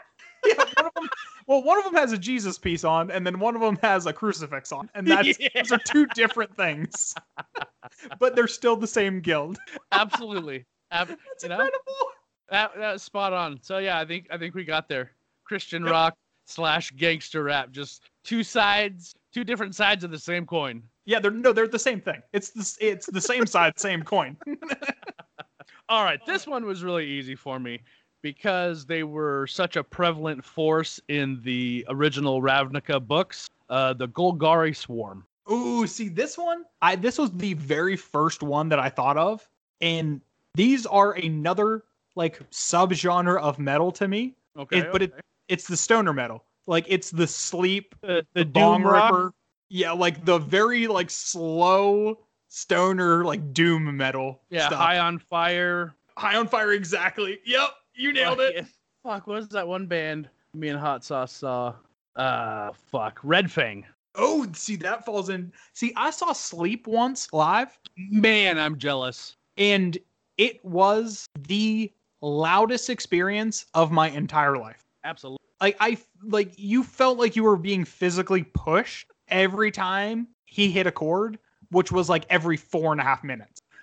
so, but it was so cool. God, sleep is so sick. I fucking I wore their shirt like two days ago. It's fucking a Hell great yeah, band. sleep great. But yeah, Golgari is sleep in my mind. They are like the stoner doom metal. Okay, okay, I like that. Um, I went with the uh more the gutter punk, the crust punks, Oh yeah. the the nausea, the leftover crack, the casualties. Um, okay. just I can get behind that. like they definitely have. I don't know if you remember this. I don't really see too many people with this on before, but like the loincloth patch that went across your butt. Yes. like they definitely have that going on and all have mohawks and they all drink PBR and they Yeah, haven't punks- they haven't washed in a while. Yeah, punks minus showers Yeah, is Golgari. that's that's the equation. absolutely. Oh, that makes so much sense. So that yeah, that was my definitely first thought.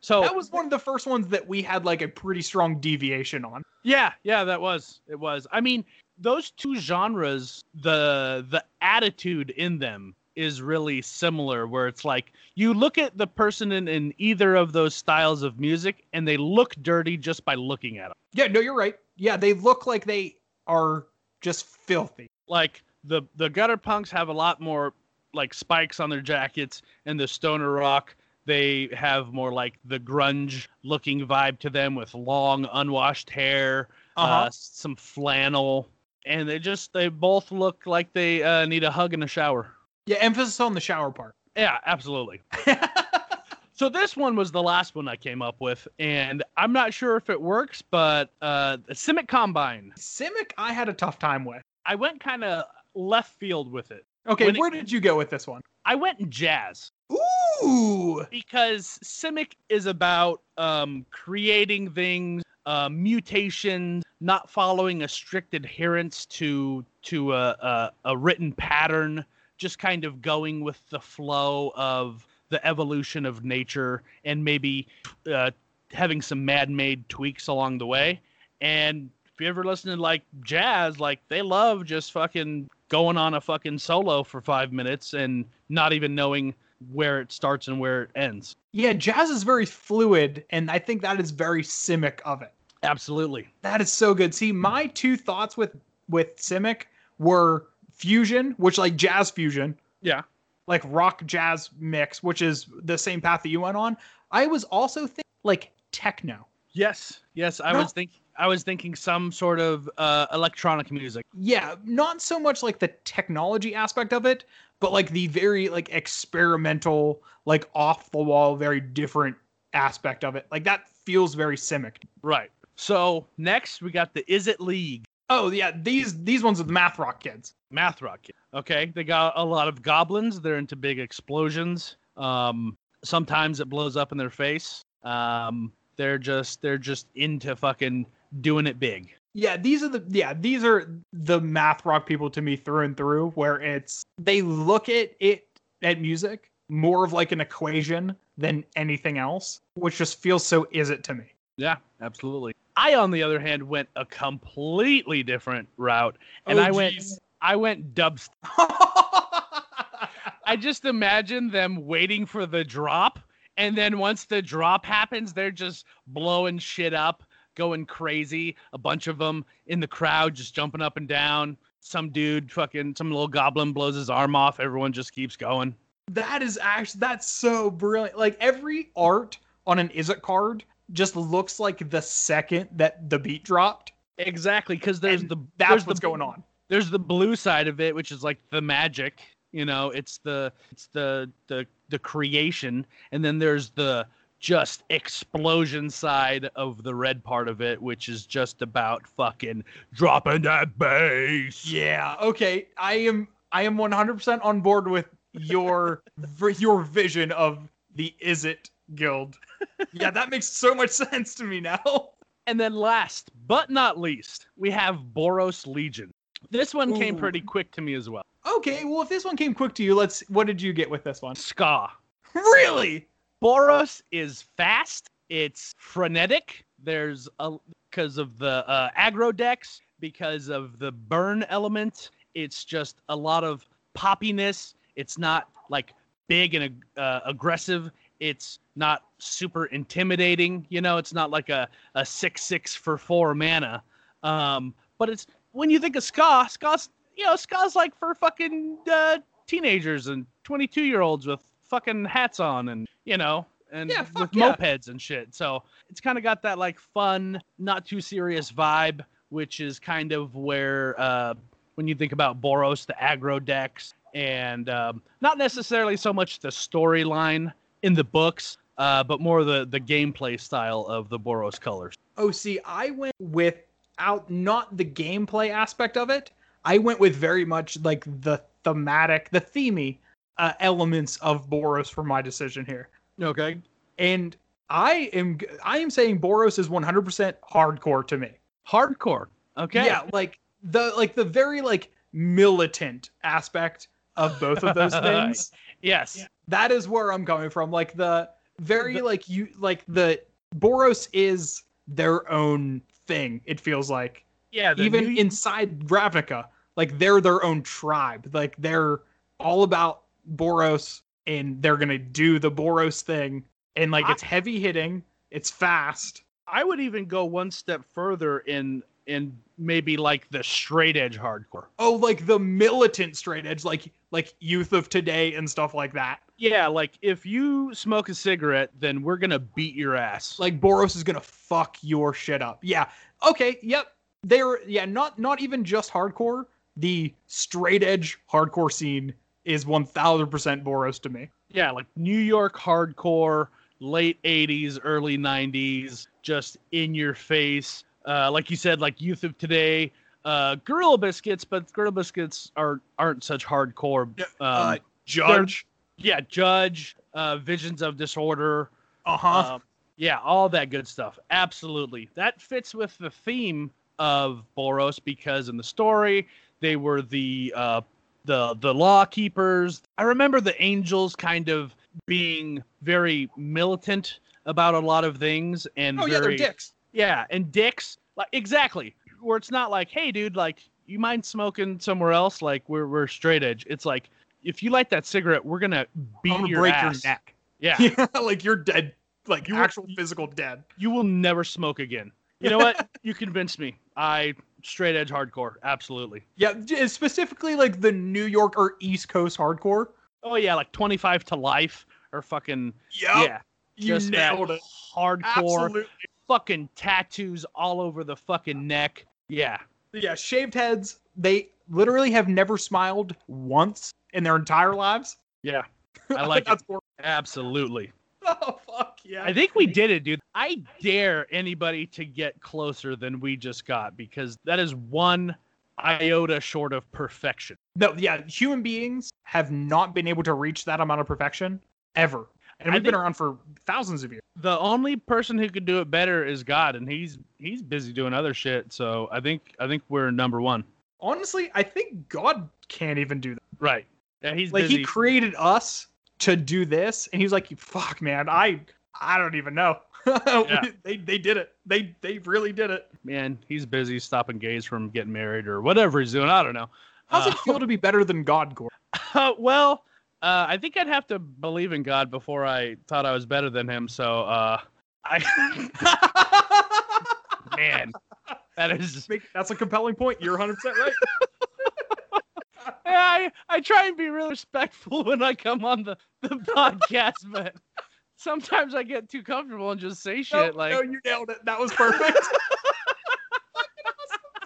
That's great. oh, yeah, if anybody if anybody wants to try to come at us for our listing of guilds and their genres, uh, I would I would love to hear some some wrong opinion. Yeah, abs- I mean, I don't, I, I don't want to take, o- I don't want to get too comfortable putting my feet on your couch here over at uh, at Fetch and Shock podcast, but that would be a very interesting uh, question of the week. Oh, yeah, that's hundred percent going to be the question of the week. Because one, I know that we're already right, but two, I want to see how wrong other people are. Right. We need to validate ourselves in seeing how wrong uh, some of your listeners are. Yeah, no, we're absolutely just going to be stroking ourselves. I mean, I'm already doing it.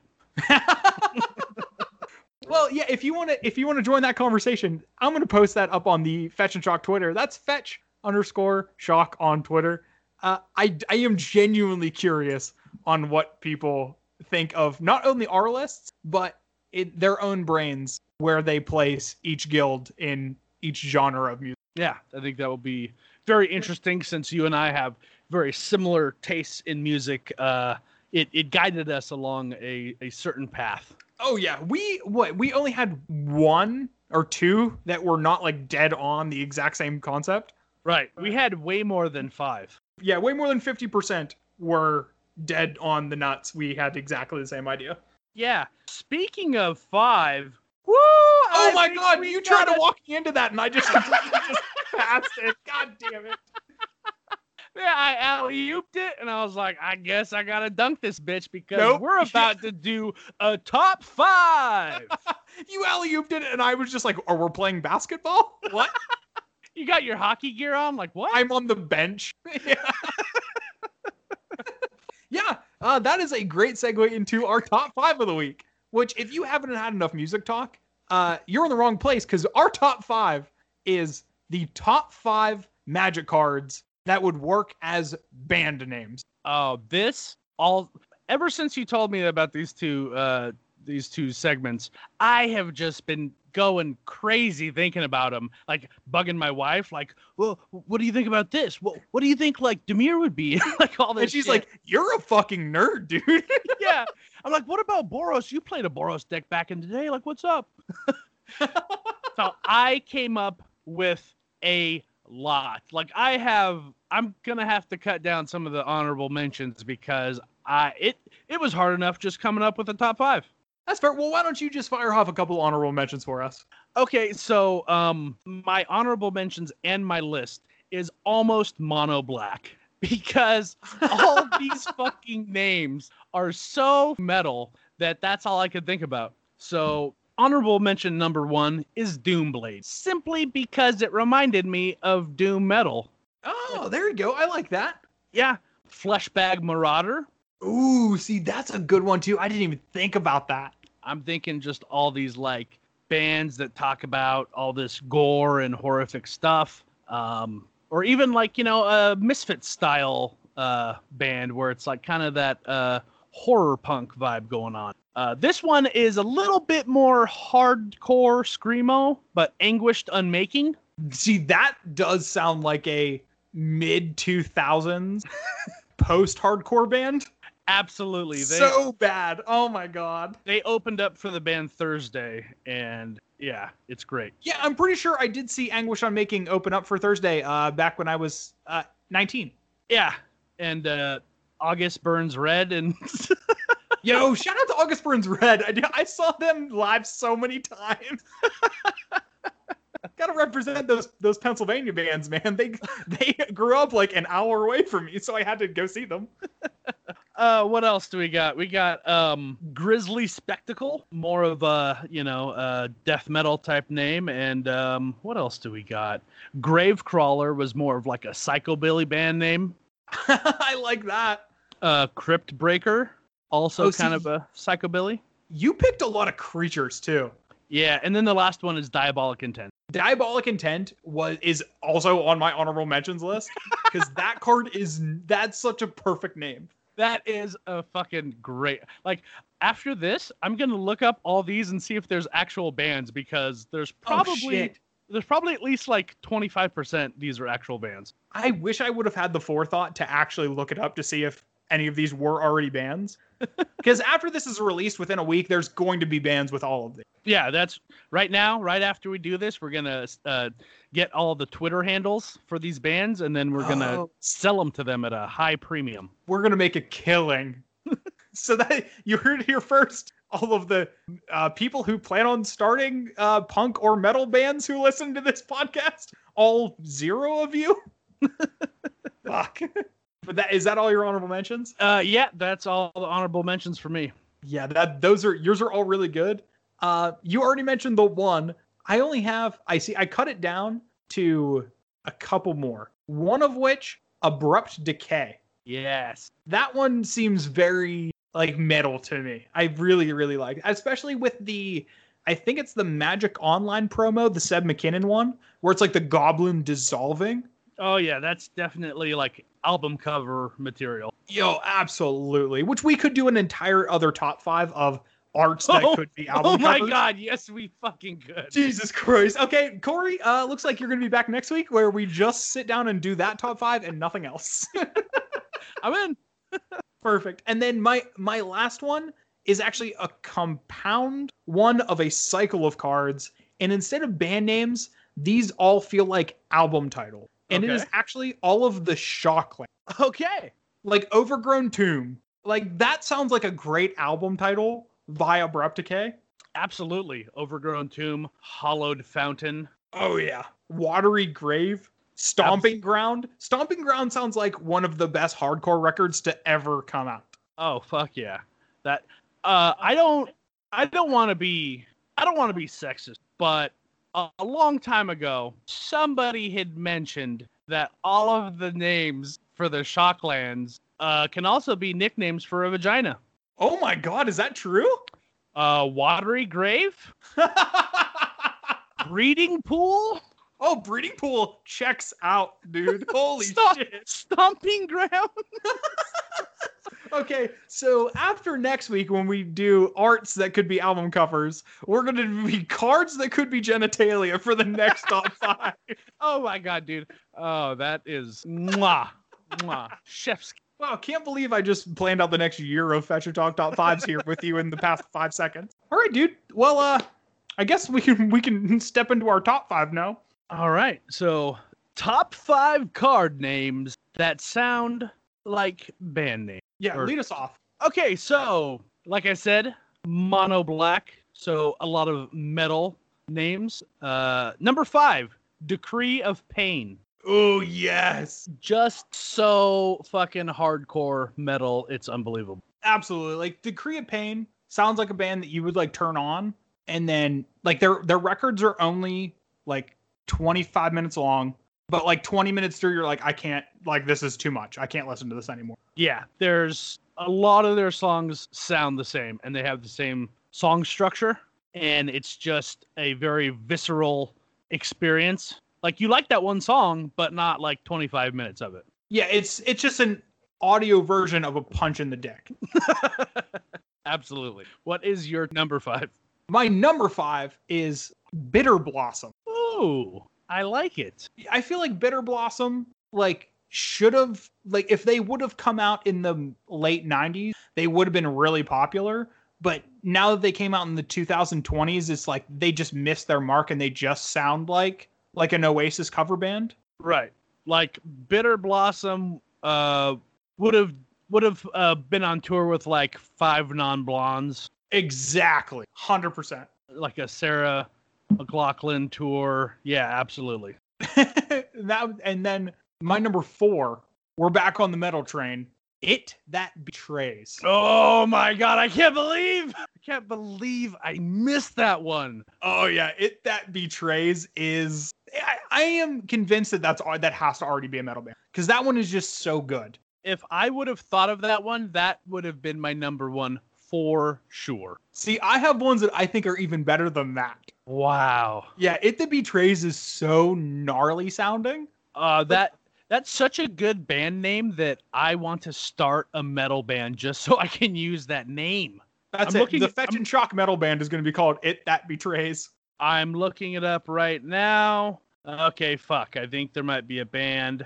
I mean, there's a band camp. You know, what does that mean anymore? Oh no, if they're not on Spotify, they don't exist. Yeah. No, we got That's just that's facts. Yeah, we're taking that. So my number four is Sepulchral Primordial. Ooh, Se- sepulchral? Sepul? Something. Sepulchral. Yeah, yeah. It's very um graveyard monstery vibe to it. So it could be like uh some kind of uh, almost like Viking metal, you know, very epic with Oh. big monsters. Yeah, Viking metal. That's exactly what I want. Like Norwegian, Yes. like just like you can't understand the words anyway, but you think they're in another language. right, right. One And of those then- deals. and then their music video is them like playing guitar and then in the mountains behind them is this big monster and somehow they they slay the monster with their guitar playing I was gonna say the video looks like the lost Bigfoot tapes. like that's exactly what the video is. nice And then just at the end of the video, it's just all the band members just like like laying like in puddles of blood. okay like that. That's that's the video. yeah i like that too uh so my number three is wait did you got do your number four or you did your number four I did my number four. Yep. number three is death cloud Ooh, Death Cloud is so good. Holy shit, I didn't even think about that one. so I'm thinking kind of a uh, more on the hardcore punk side of the metal, you know, maybe like a thrash or just like a anarcho gutter punk sort of vibe to it. I actually really like that one. Death Cloud is such a good one. Like I could see that coming out. There was a time in the mid 80s to where all the hardcore punk bands turned into like thrash bands and that's kind of almost where I see the Death Cloud is like in that uh, uh punk band that transitioned to like thrash. Oh, that's perfect. All right, what is your number three? My number three, also not a black card, Mind Slaver. Mind Slaver. Yeah. Okay, tell me what you think. What genre that is? I think Mind Slaver probably opens for like High on Fire or Sleep, and they play like that exact same style of like doom metal, like the very slow, like there's one chord per every four or five minutes, and it just drones on and on and on, and you don't know whether it's a new song or if this is just a continuation of the same seven minute song or what the hell's going on, but it is just very in your face and very heavy. I like it. I like it. What do you got for number two? or my number two is actually on your list Okay. because I've always loved this card as a band name. It is Decree of Pain. ah, yes. I fucking adore that. It's just like one of the gnarliest sounding card names. Like just a decree of pain. Just thinking about that as just a statement. Such a metal name. Yeah, that is just a verbal punch in the face. I love it. It just fits so well. Yeah, as soon as I came across it, I was like, well, I got to bump some other shit off the list because Decree Mhm. of Pain is going to be in my list. Decree of Pain is so so good. So this is the only non-black card I have in the list. It is a green card, Ooh. And it is Beast Within. Holy shit, Beast Within is so good. And this is the classic uh, blast beat metal, um, like Avenged Sevenfold or the like Atreyu or any of that, any of that type of stuff. Beast Within. Like Five Finger Death Punch. I, you know what? I haven't listened to them. See, I don't listen to them, but I know that they're in that same vein. Gotcha. Well, And yeah, that seems about right. Beast Within does just sound like that, like very fast, like like blast beaty metal music. absolutely. Oh, this is what I'm waiting for right Or here. like- I cannot wait to hear your number one. Um, okay, so when I heard this, I said this has to be a band. It's not even that it's it's not even that it's my favorite. It's that when I saw it, I said "Mm, that's definitely a band. Like there's n- there's no way that this is not a band. Did And you my- confirm that it's not? It, it is a band. Oh, okay, perfect. It is a band. I haven't listened to them, but I did confirm it's Dark Ritual. Holy shit! Why did I not even think about that? it is just like yeah you hear it and you're like that could be like in a game show like is this a band or a magic card like you don't know which one it is Oh wow! and this is like true true death metal like no thrash no uh blast beats this is death metal almost almost edging on black metal Yeah, they're like one down tune away from wearing like white face paint. no, i think i you're right i think these guys are white face paint Oh, you think they're like they're like drop like G? So the, here's YouTube. Dark Ritual. Guys, hold on. I'm gonna I'm gonna see what this what this is like. I have to find out. It almost has to be like black crosses over white face paint. Like they have a theatric thing when they play their live shows where they like spray fake blood on people. And they all bang their heads at the same time. Yeah, and they their hair is like cut to the exact same length, so it's like in unison with how their hair moves up and down. It's almost like theater how much they have like a stage presence, but it's not even like a great stage presence, but it is synchronized. No, it's yeah, they're they play their music well, but their acting is like at a high school theater level. So it's somewhere in between that two. I'm gonna send you this YouTube, this YouTube of the band Dark Ritual, because I mean it's it's. I think I think uh, we're on point here. Oh, did we nail it? I think we nailed it. I fucking love that. I can't wait to watch that. oh god. Holy fuck, just the album art on Dark Ritual. is I know, dude. It is.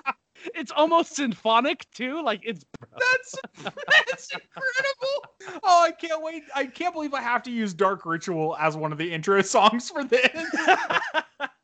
Oh, this is amazing. All right. God, I don't even is- know if my number one can even hold up to that. my number one is Stab Wound. Oh yeah. This is hardcore. Absolutely. I can Like hear. I can hear the singer's voice in my head. Oh yeah. Like everything about Stab Wound is hardcore to me. I feel like you posted an album a couple months ago, and you might have tagged me in it. I forget exactly what it was, but it was just a hardcore. Al- Every song sound it. It was like a big album for you, like you know maybe like when you listen to it or something. Oh was- yeah. Was it Bent Life? I think so. Yep. I Never Asked for Heaven by Bent Life is one of my absolute favorite. It might be my single favorite hardcore record of all time. And Stab Wound like would probably tour with Bent Life. Absolutely. Yeah, it's like very like the lyrics are all vaguely positive but also like nihilistic. Absolutely. And it's just like chugging drums, like all of the drum fills you could ever imagine. Yeah. This is Yes. absolutely st- stab wound. That's a good one. Yep, songs to hate the government and the world too is Stab Wound. Yeah, I hate life, but hey, let's let's come together and fucking never give up type of shit. Actually, that I think is the first two tracks on that on the second Stab Wound album. Is I Hate Life and then Never Give Up is actually the second track on that record. Once again, we nailed it. it's hard to imagine a person being so perfect, but two people being so perfect two times in a row Like it's that's an ano- it's an anomaly. God, it that betrays, man. I can't get over that. That I fucking love that one. Like like I said, man, I might me and fucking hot sauce might have to fucking bang some shit out because it that betrays. Whoo! Oh, dude, if you ever need somebody to do uh mediocre guitar on that on the It That Betrays record, dude, uh, I, I I can muster something together. Fuck yeah. You'd be Oh. impressed at how many times I can palm mute a uh, open E. Pretty impressive, man.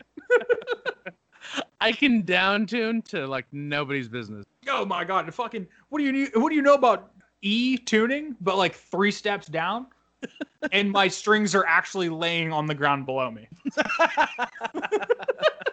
you can't strum that fast because they need time to vibrate back and forth. Yeah, no, they, they're they're so slacked that they're just sticking to the magnets in the pickups that they don't actually move. They're just laying on the pickups. Uh, are those Ernie Ball slinkies? No, those are just really, really tuned down. No, strings. they're Hasbro slinkies. Like I just actually tied a slinky to my guitar. Oh fuck yeah! Yeah, they're nickel unwound strings. Shout out to all the guitar players that are going to know these references and uh, literally what else? Yeah, that is. Those are deep cuts, man. I don't even know that much about. Grades, yeah. We're we are playing to our very very niche audience that probably doesn't exist. Yeah, we we just kept going until there's like one dude who's like, I know everything you're talking about. That's how the Fetch and Shock podcast works. It's we get everybody on board with the magic thing, and then we narrow it down into such a small pinhole that nobody fits through, and everybody's just like, I don't know, I'm fucking lost, man. Yeah, we're, the, they're we're the- saying. it's the Daniel Tosh of MTG podcast. Oh, that's that's rough. that feels really bad. God damn it. Well, uh, Cory, I guess there's only one more thing we have to do this episode. And what's that? That is our game. I haven't played this specific game in so long, I almost forgot what it's like. Because in And our what- past two episodes, we did strictly worse versions of accumulated knowledge. Wasn't it like the uh or the last one I was on? We did like we were up against one another. Yes, that was yeah, that was the last one that you did. Which I think you're still the champion, aren't you? I think I am the reigning champion. So if anything, accumulated knowledge this time around, it's just to keep your knives sharp. You really Right. have nothing to lose here because you don't have an opponent. I mean, I could lose to to myself, really. Which That's I a- mean, all in all, losing to yourself, not the worst opponent to lose to. Yeah, but that's the only person that can take me down thus far. That yeah, or Jack Daniels. I don't know. Either one. Oh, those are both pretty bad opponents, honestly.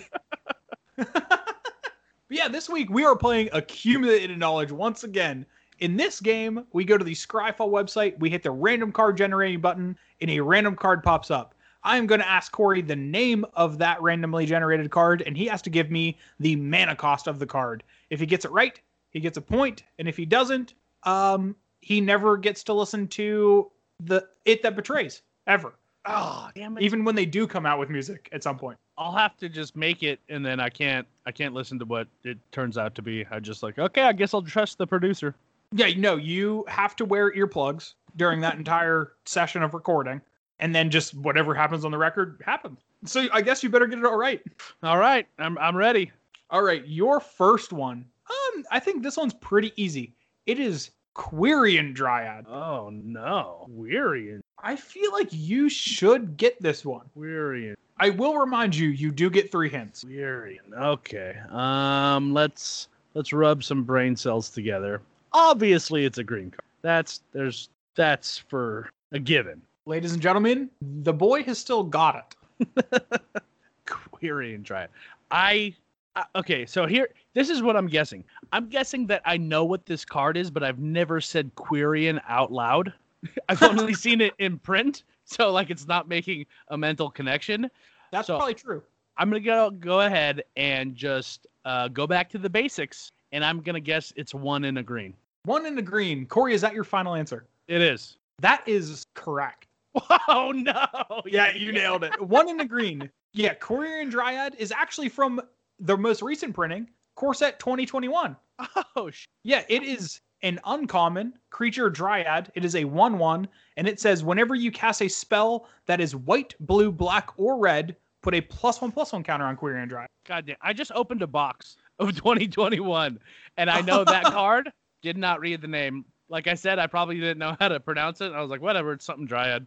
Yeah, you're just passing through the the commons. You're like, uh, quoi, quoi, quoi. Oh, yeah, pass it up. That was just stupid luck. Yeah, I mean, you got it though. That's all that matters. Exactly. All right, the next one is booby trap. You said bo- um, booby trap.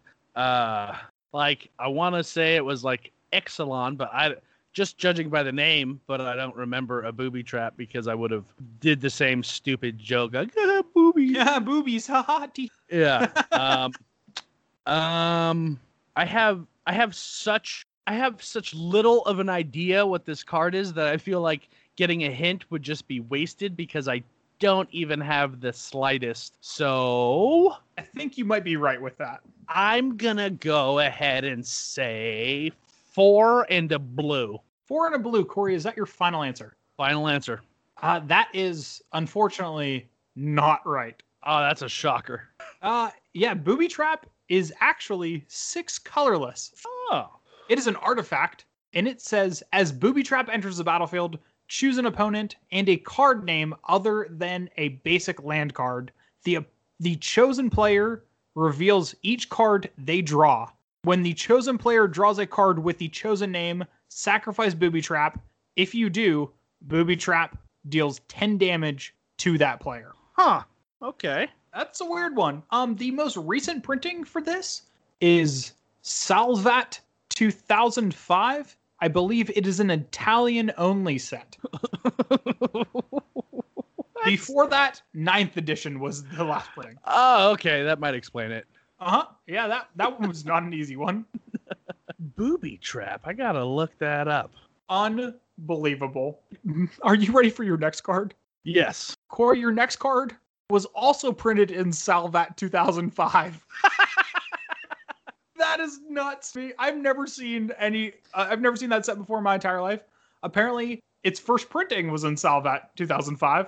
Um, it is Scatter the Seed. Scatter this. So it's either white or green. Yes. It has something to do with lands. It's it's a sorcery. Hmm. Uh, how many hints do I get? You get three hints. Give me the the the text text. Give What this text. card does Yes. it has convoke, which is a pretty good hint. So you may tap creatures to help pay for this mana cost. Um, it also says create three one one green saproling creature token. Ah, okay. Okay. Convoke three one one. You said green saproling tokens? Correct. Green saproling token. Okay, so if it's convoke, it's gonna be overpriced. that is Um, very true. It's definitely a green card. Okay. Um, so From the seeds of faith, great forests grow. oof. Okay, I'm gonna go. See, green or double green? That is the question. But I think we're gonna go fuck, four and a green. Four and one green. Is that your final answer? That is. Cory, it is three and two green. Damn it! Oh, you were so close. Damn it! Oh, oh no. god. Yeah, this was printed in the Selesnya Guild kit from Guilds of Ravnica. Nobody it was in bought that. Modern Masters 25 and it was in original Ravnica City of Guild. Wow. And also Salvat 2005.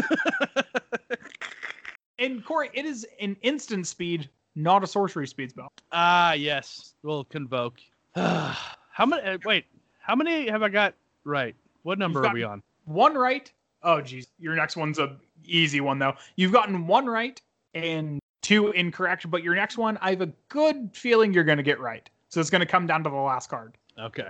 Are you ready for your incredibly easy fourth card? Yes. It is Mox Emerald. Oh, geez. Um, those are like uh, those are like diamonds, right? They're like circular, sort of. What's I- a what's Yeah, a number say that's kind of circular, oval shaped? I'm gonna go Uh, with zero. Zero. Is that your final answer? That is my final answer. Oh man, I'm so sorry. I knew You have to go to the last card because you got that one right. Ah, yes. Yeah. Uh, yeah. Uh, turns out Mox Road is zero mana. uh, you can tap it to add a green to your mana pool. Shocker. No, Cory, the big shocker is that this was not in Salvat 2005. that is the thing that I am very surprised about.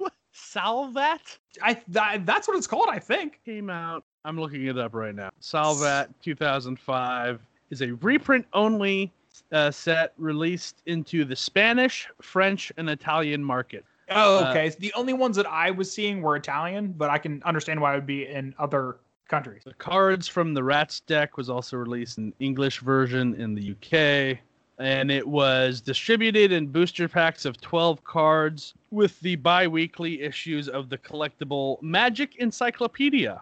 Oh, you gotta love that. And the cards are white bordered and feature a flying Pegasus as expansion symbol. They do. The expansion symbol is pretty sick. All right, now that we got that, uh, I'll close this out. Now that we got that settled, Salvat. I've never fucking heard of that. Neither have I. Yeah, that's a good one. All right, Cory, are you ready for your last one? I'm ready for the last one. I got I two think- hints. I think with two hints, you are gonna get this one pretty easily. It is propaganda. If only there was a card that I knew from Commander. If only. If only. Um. Okay. Uh. To use my two hints. Um. What? Give me the. Give me the color. The. The. Uh, its color identity. Uh, propaganda is blue. It is blue. Okay. Um. Okay. Now give me the flavor text. The flavor text is the cost of your opposition will be extracted from your wits. That's Nekusar who said that. Oh, Nekusar. Okay. Yeah. It's uh two and a blue. Cory, is that your final answer? That is my final answer. Cory, you would be correct. Woo!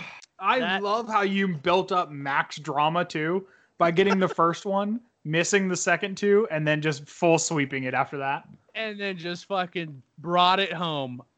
I can't. I still can't get. I don't. That Salvat, dude. I don't. How does it feel that the only two cards that you got wrong were from Salvat? Is that your least favorite set of all time now? I mean, now it's my favorite set of all time. I feel like I need to specifically get cards from that set and put them in some commander decks. I mean, I don't know every magic card in every magic set, but I've heard of a lot of shit. I've never heard of that. I don't even know what. I got to go back and look up what uh, Magic Encyclopedia was. Yeah, I was just about to say, like, I don't even know when or how that was distributed. Like, I've never even heard of Magic Encyclopedia. Yeah, was that like a, a magazine? Yeah, was it like a precursor to the Duelist, or like what the hell was that? Okay, so here we go. The Magic Encyclopedia is a collectible encyclopedia distributed in Spain by Salvat, a company of the Hachette Group publishing company and Hasbro. Wow, all the way back then, Hasbro peeking into Wizards of the Coast. Those crazy buggers. Uh, the product was sold uh, with a set of exclusive cards that form theme decks, keeping it themey, specifically designed to illustrate the strategies of the game. Um, each issue of the encyclopedia contained a booster. Yeah, yeah, yeah. And it has its own thing. Wow. So it was. It seems like it was kind of like intro decks, um, Huh. specifically for non-English Magic players. Yeah, you know, because that core strategy of Magic that Booby Trap fits in, Yeah, exactly. that very easy to understand card that everybody knows, Booby Trap. Yeah, six mana to do ten damage, basically. It- But you also have to know what to name in your opponent's deck, and then there's a trigger that happens every time your opponent draws a card that's very easy to keep track of. Yeah, super super linear. Uh, I'll play it in Commander, and I'll name Sol Ring. Go. Oh, I love that. Oh oh, man, that's so good. I'm gonna fucking look up on TCG Player. Let's see what let's see what cards we got in here. By the way, I have some presents for your guys' one year anniversary that I have not sent. I got them a while ago, and they need a little bit of work, um, or at least Matt's do, and I haven't got around to it. They've just been sitting in my spare bedroom, sitting there right on the fucking table. So, uh, what episode is this going to be? This is episode, I believe, 62. Well, I don't want to wait all the way to episode 100, so I'm gonna get on that. But I have just mwah, perfect, perfect card. You crazy son of a bitch. Well, dude, you only have uh 38 more episodes to worry about that. and who Uh, knows? Matt might have his baby before then. Y- yeah, I mean, he might have another baby. Um, actually, I think the time checks out that that could possibly happen. Yeah, I'm not good with numbers, but uh, I I'm mean, not good could- with babies, but Oh no, that means I have I have the shout out that I didn't prepare for because I forget every time until I win that there's a shout out. I love that you are so good at this game, but are so bad at winning it. I'm not I don't come very prepared. like you are, Oh. you are easily, at least by percentage, the most winningest player. like you're going into the accumulated knowledge Hall of Fame, and it's a, a first ballot guaranteed. Uh, but you just are so bad at winning. Oh, it is the worst. Okay, so something MTG related because I have plenty of non MTG related stuff. What about the Magic Encyclopedia? That's a good one. Yeah, I'd like to shout out that one year that they did this thing one time. Let me take you on a Magic carpet ride back to 2005.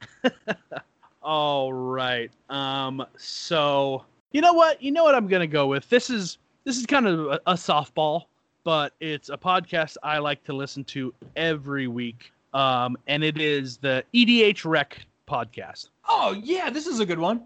They use the data from their website, EDH Rec. If you don't know what that is, it's an amazing resource uh, for anybody interested in uh, building commander decks or just looking up uh, random weird uh, facts. And it it takes all this data across from different deck building websites and pulls it up on this website so you can look up a commander and then look up the most played cards or the least played cards or different themes with that commander or how many time a card pops up in the 99 of a specific color. Like there's so much you can do with the data there. And i listen to it every week and they always got good topics. They are very pg rated um, which is totally fine. That's not my particular style of content i like to produce but I love it that there is like good, wholesome, just magic content out there because I know talking about dicks and stuff isn't everybody's cup of tea. Um, but these guys put out an episode every week. Uh, they're they're into Commander. They they have like fun little games where they they talk about a card that they think sees too much play according to the data or too little play according to the data. And uh, yeah, it's just it's an it's an interesting way to consume um, commander content. It has it's based on actual numbers. So so yeah, EDH Rec podcast. Yes, shout out to EGH Redcast. Actually, shout out to everybody who isn't us. Just know you're not as good, but you get a shout out. Yeah, I mean, we gotta at least throw some pieces of bread to the peasants down there. Absolutely. All right, dude. Well, I gotta do some shout outs to myself. First of all, shout out to the Fetch and Shock podcast, the one that you're listening to. If you want to find us on Twitter, you can find us at fetch underscore shock. If you want to find me, I am at basic land bin. If you want to find my co-host that is uh, dead and not here, you can find him at it's bop. If you want to find Cory, Cory, where can they find you? You can find me at uh, knife underscore city on Twitter. And like I mentioned earlier in the episode, uh, we're going to be bringing uh, my podcast to a close. If Lands Could Kill, you can find us at uh, at If Lands Could Kill with one L because the other L was uh, only printed in Salvat. oh, that 2005 was such a great year for the L, though. yeah. I, I think that set was an L because nobody's ever heard of it. Until now. yeah. We just put it on the map, dude. All the cards are going to sell out. People are going to speculate. I get oh, it. Oh, just another little sneak in to the the MTG Finance podcast that is the Fetch and Shock cast. Yeah, all those scary speculators, they're going to buy all that shit up now. Go buy your Salvat cards now, ladies and gentlemen. and then additionally, if you want to join the conversation, go to the Fetch and Shock Discord. You can find the link in the description of this episode or on our Twitter, again, at fetch underscore shock. As well as if you really want to support the podcast, go to flipsidegaming.com, buy all your singles or sealed product, and at checkout, use code FETCH and you will get 10% off. So we're saving you money and you're helping out the podcast. So go do that. Uh, besides that, Cory, you got anything else for the the folks at home? Um, no. Uh, other than catch you on the flip side, huh? Yeah. See you later. Peace.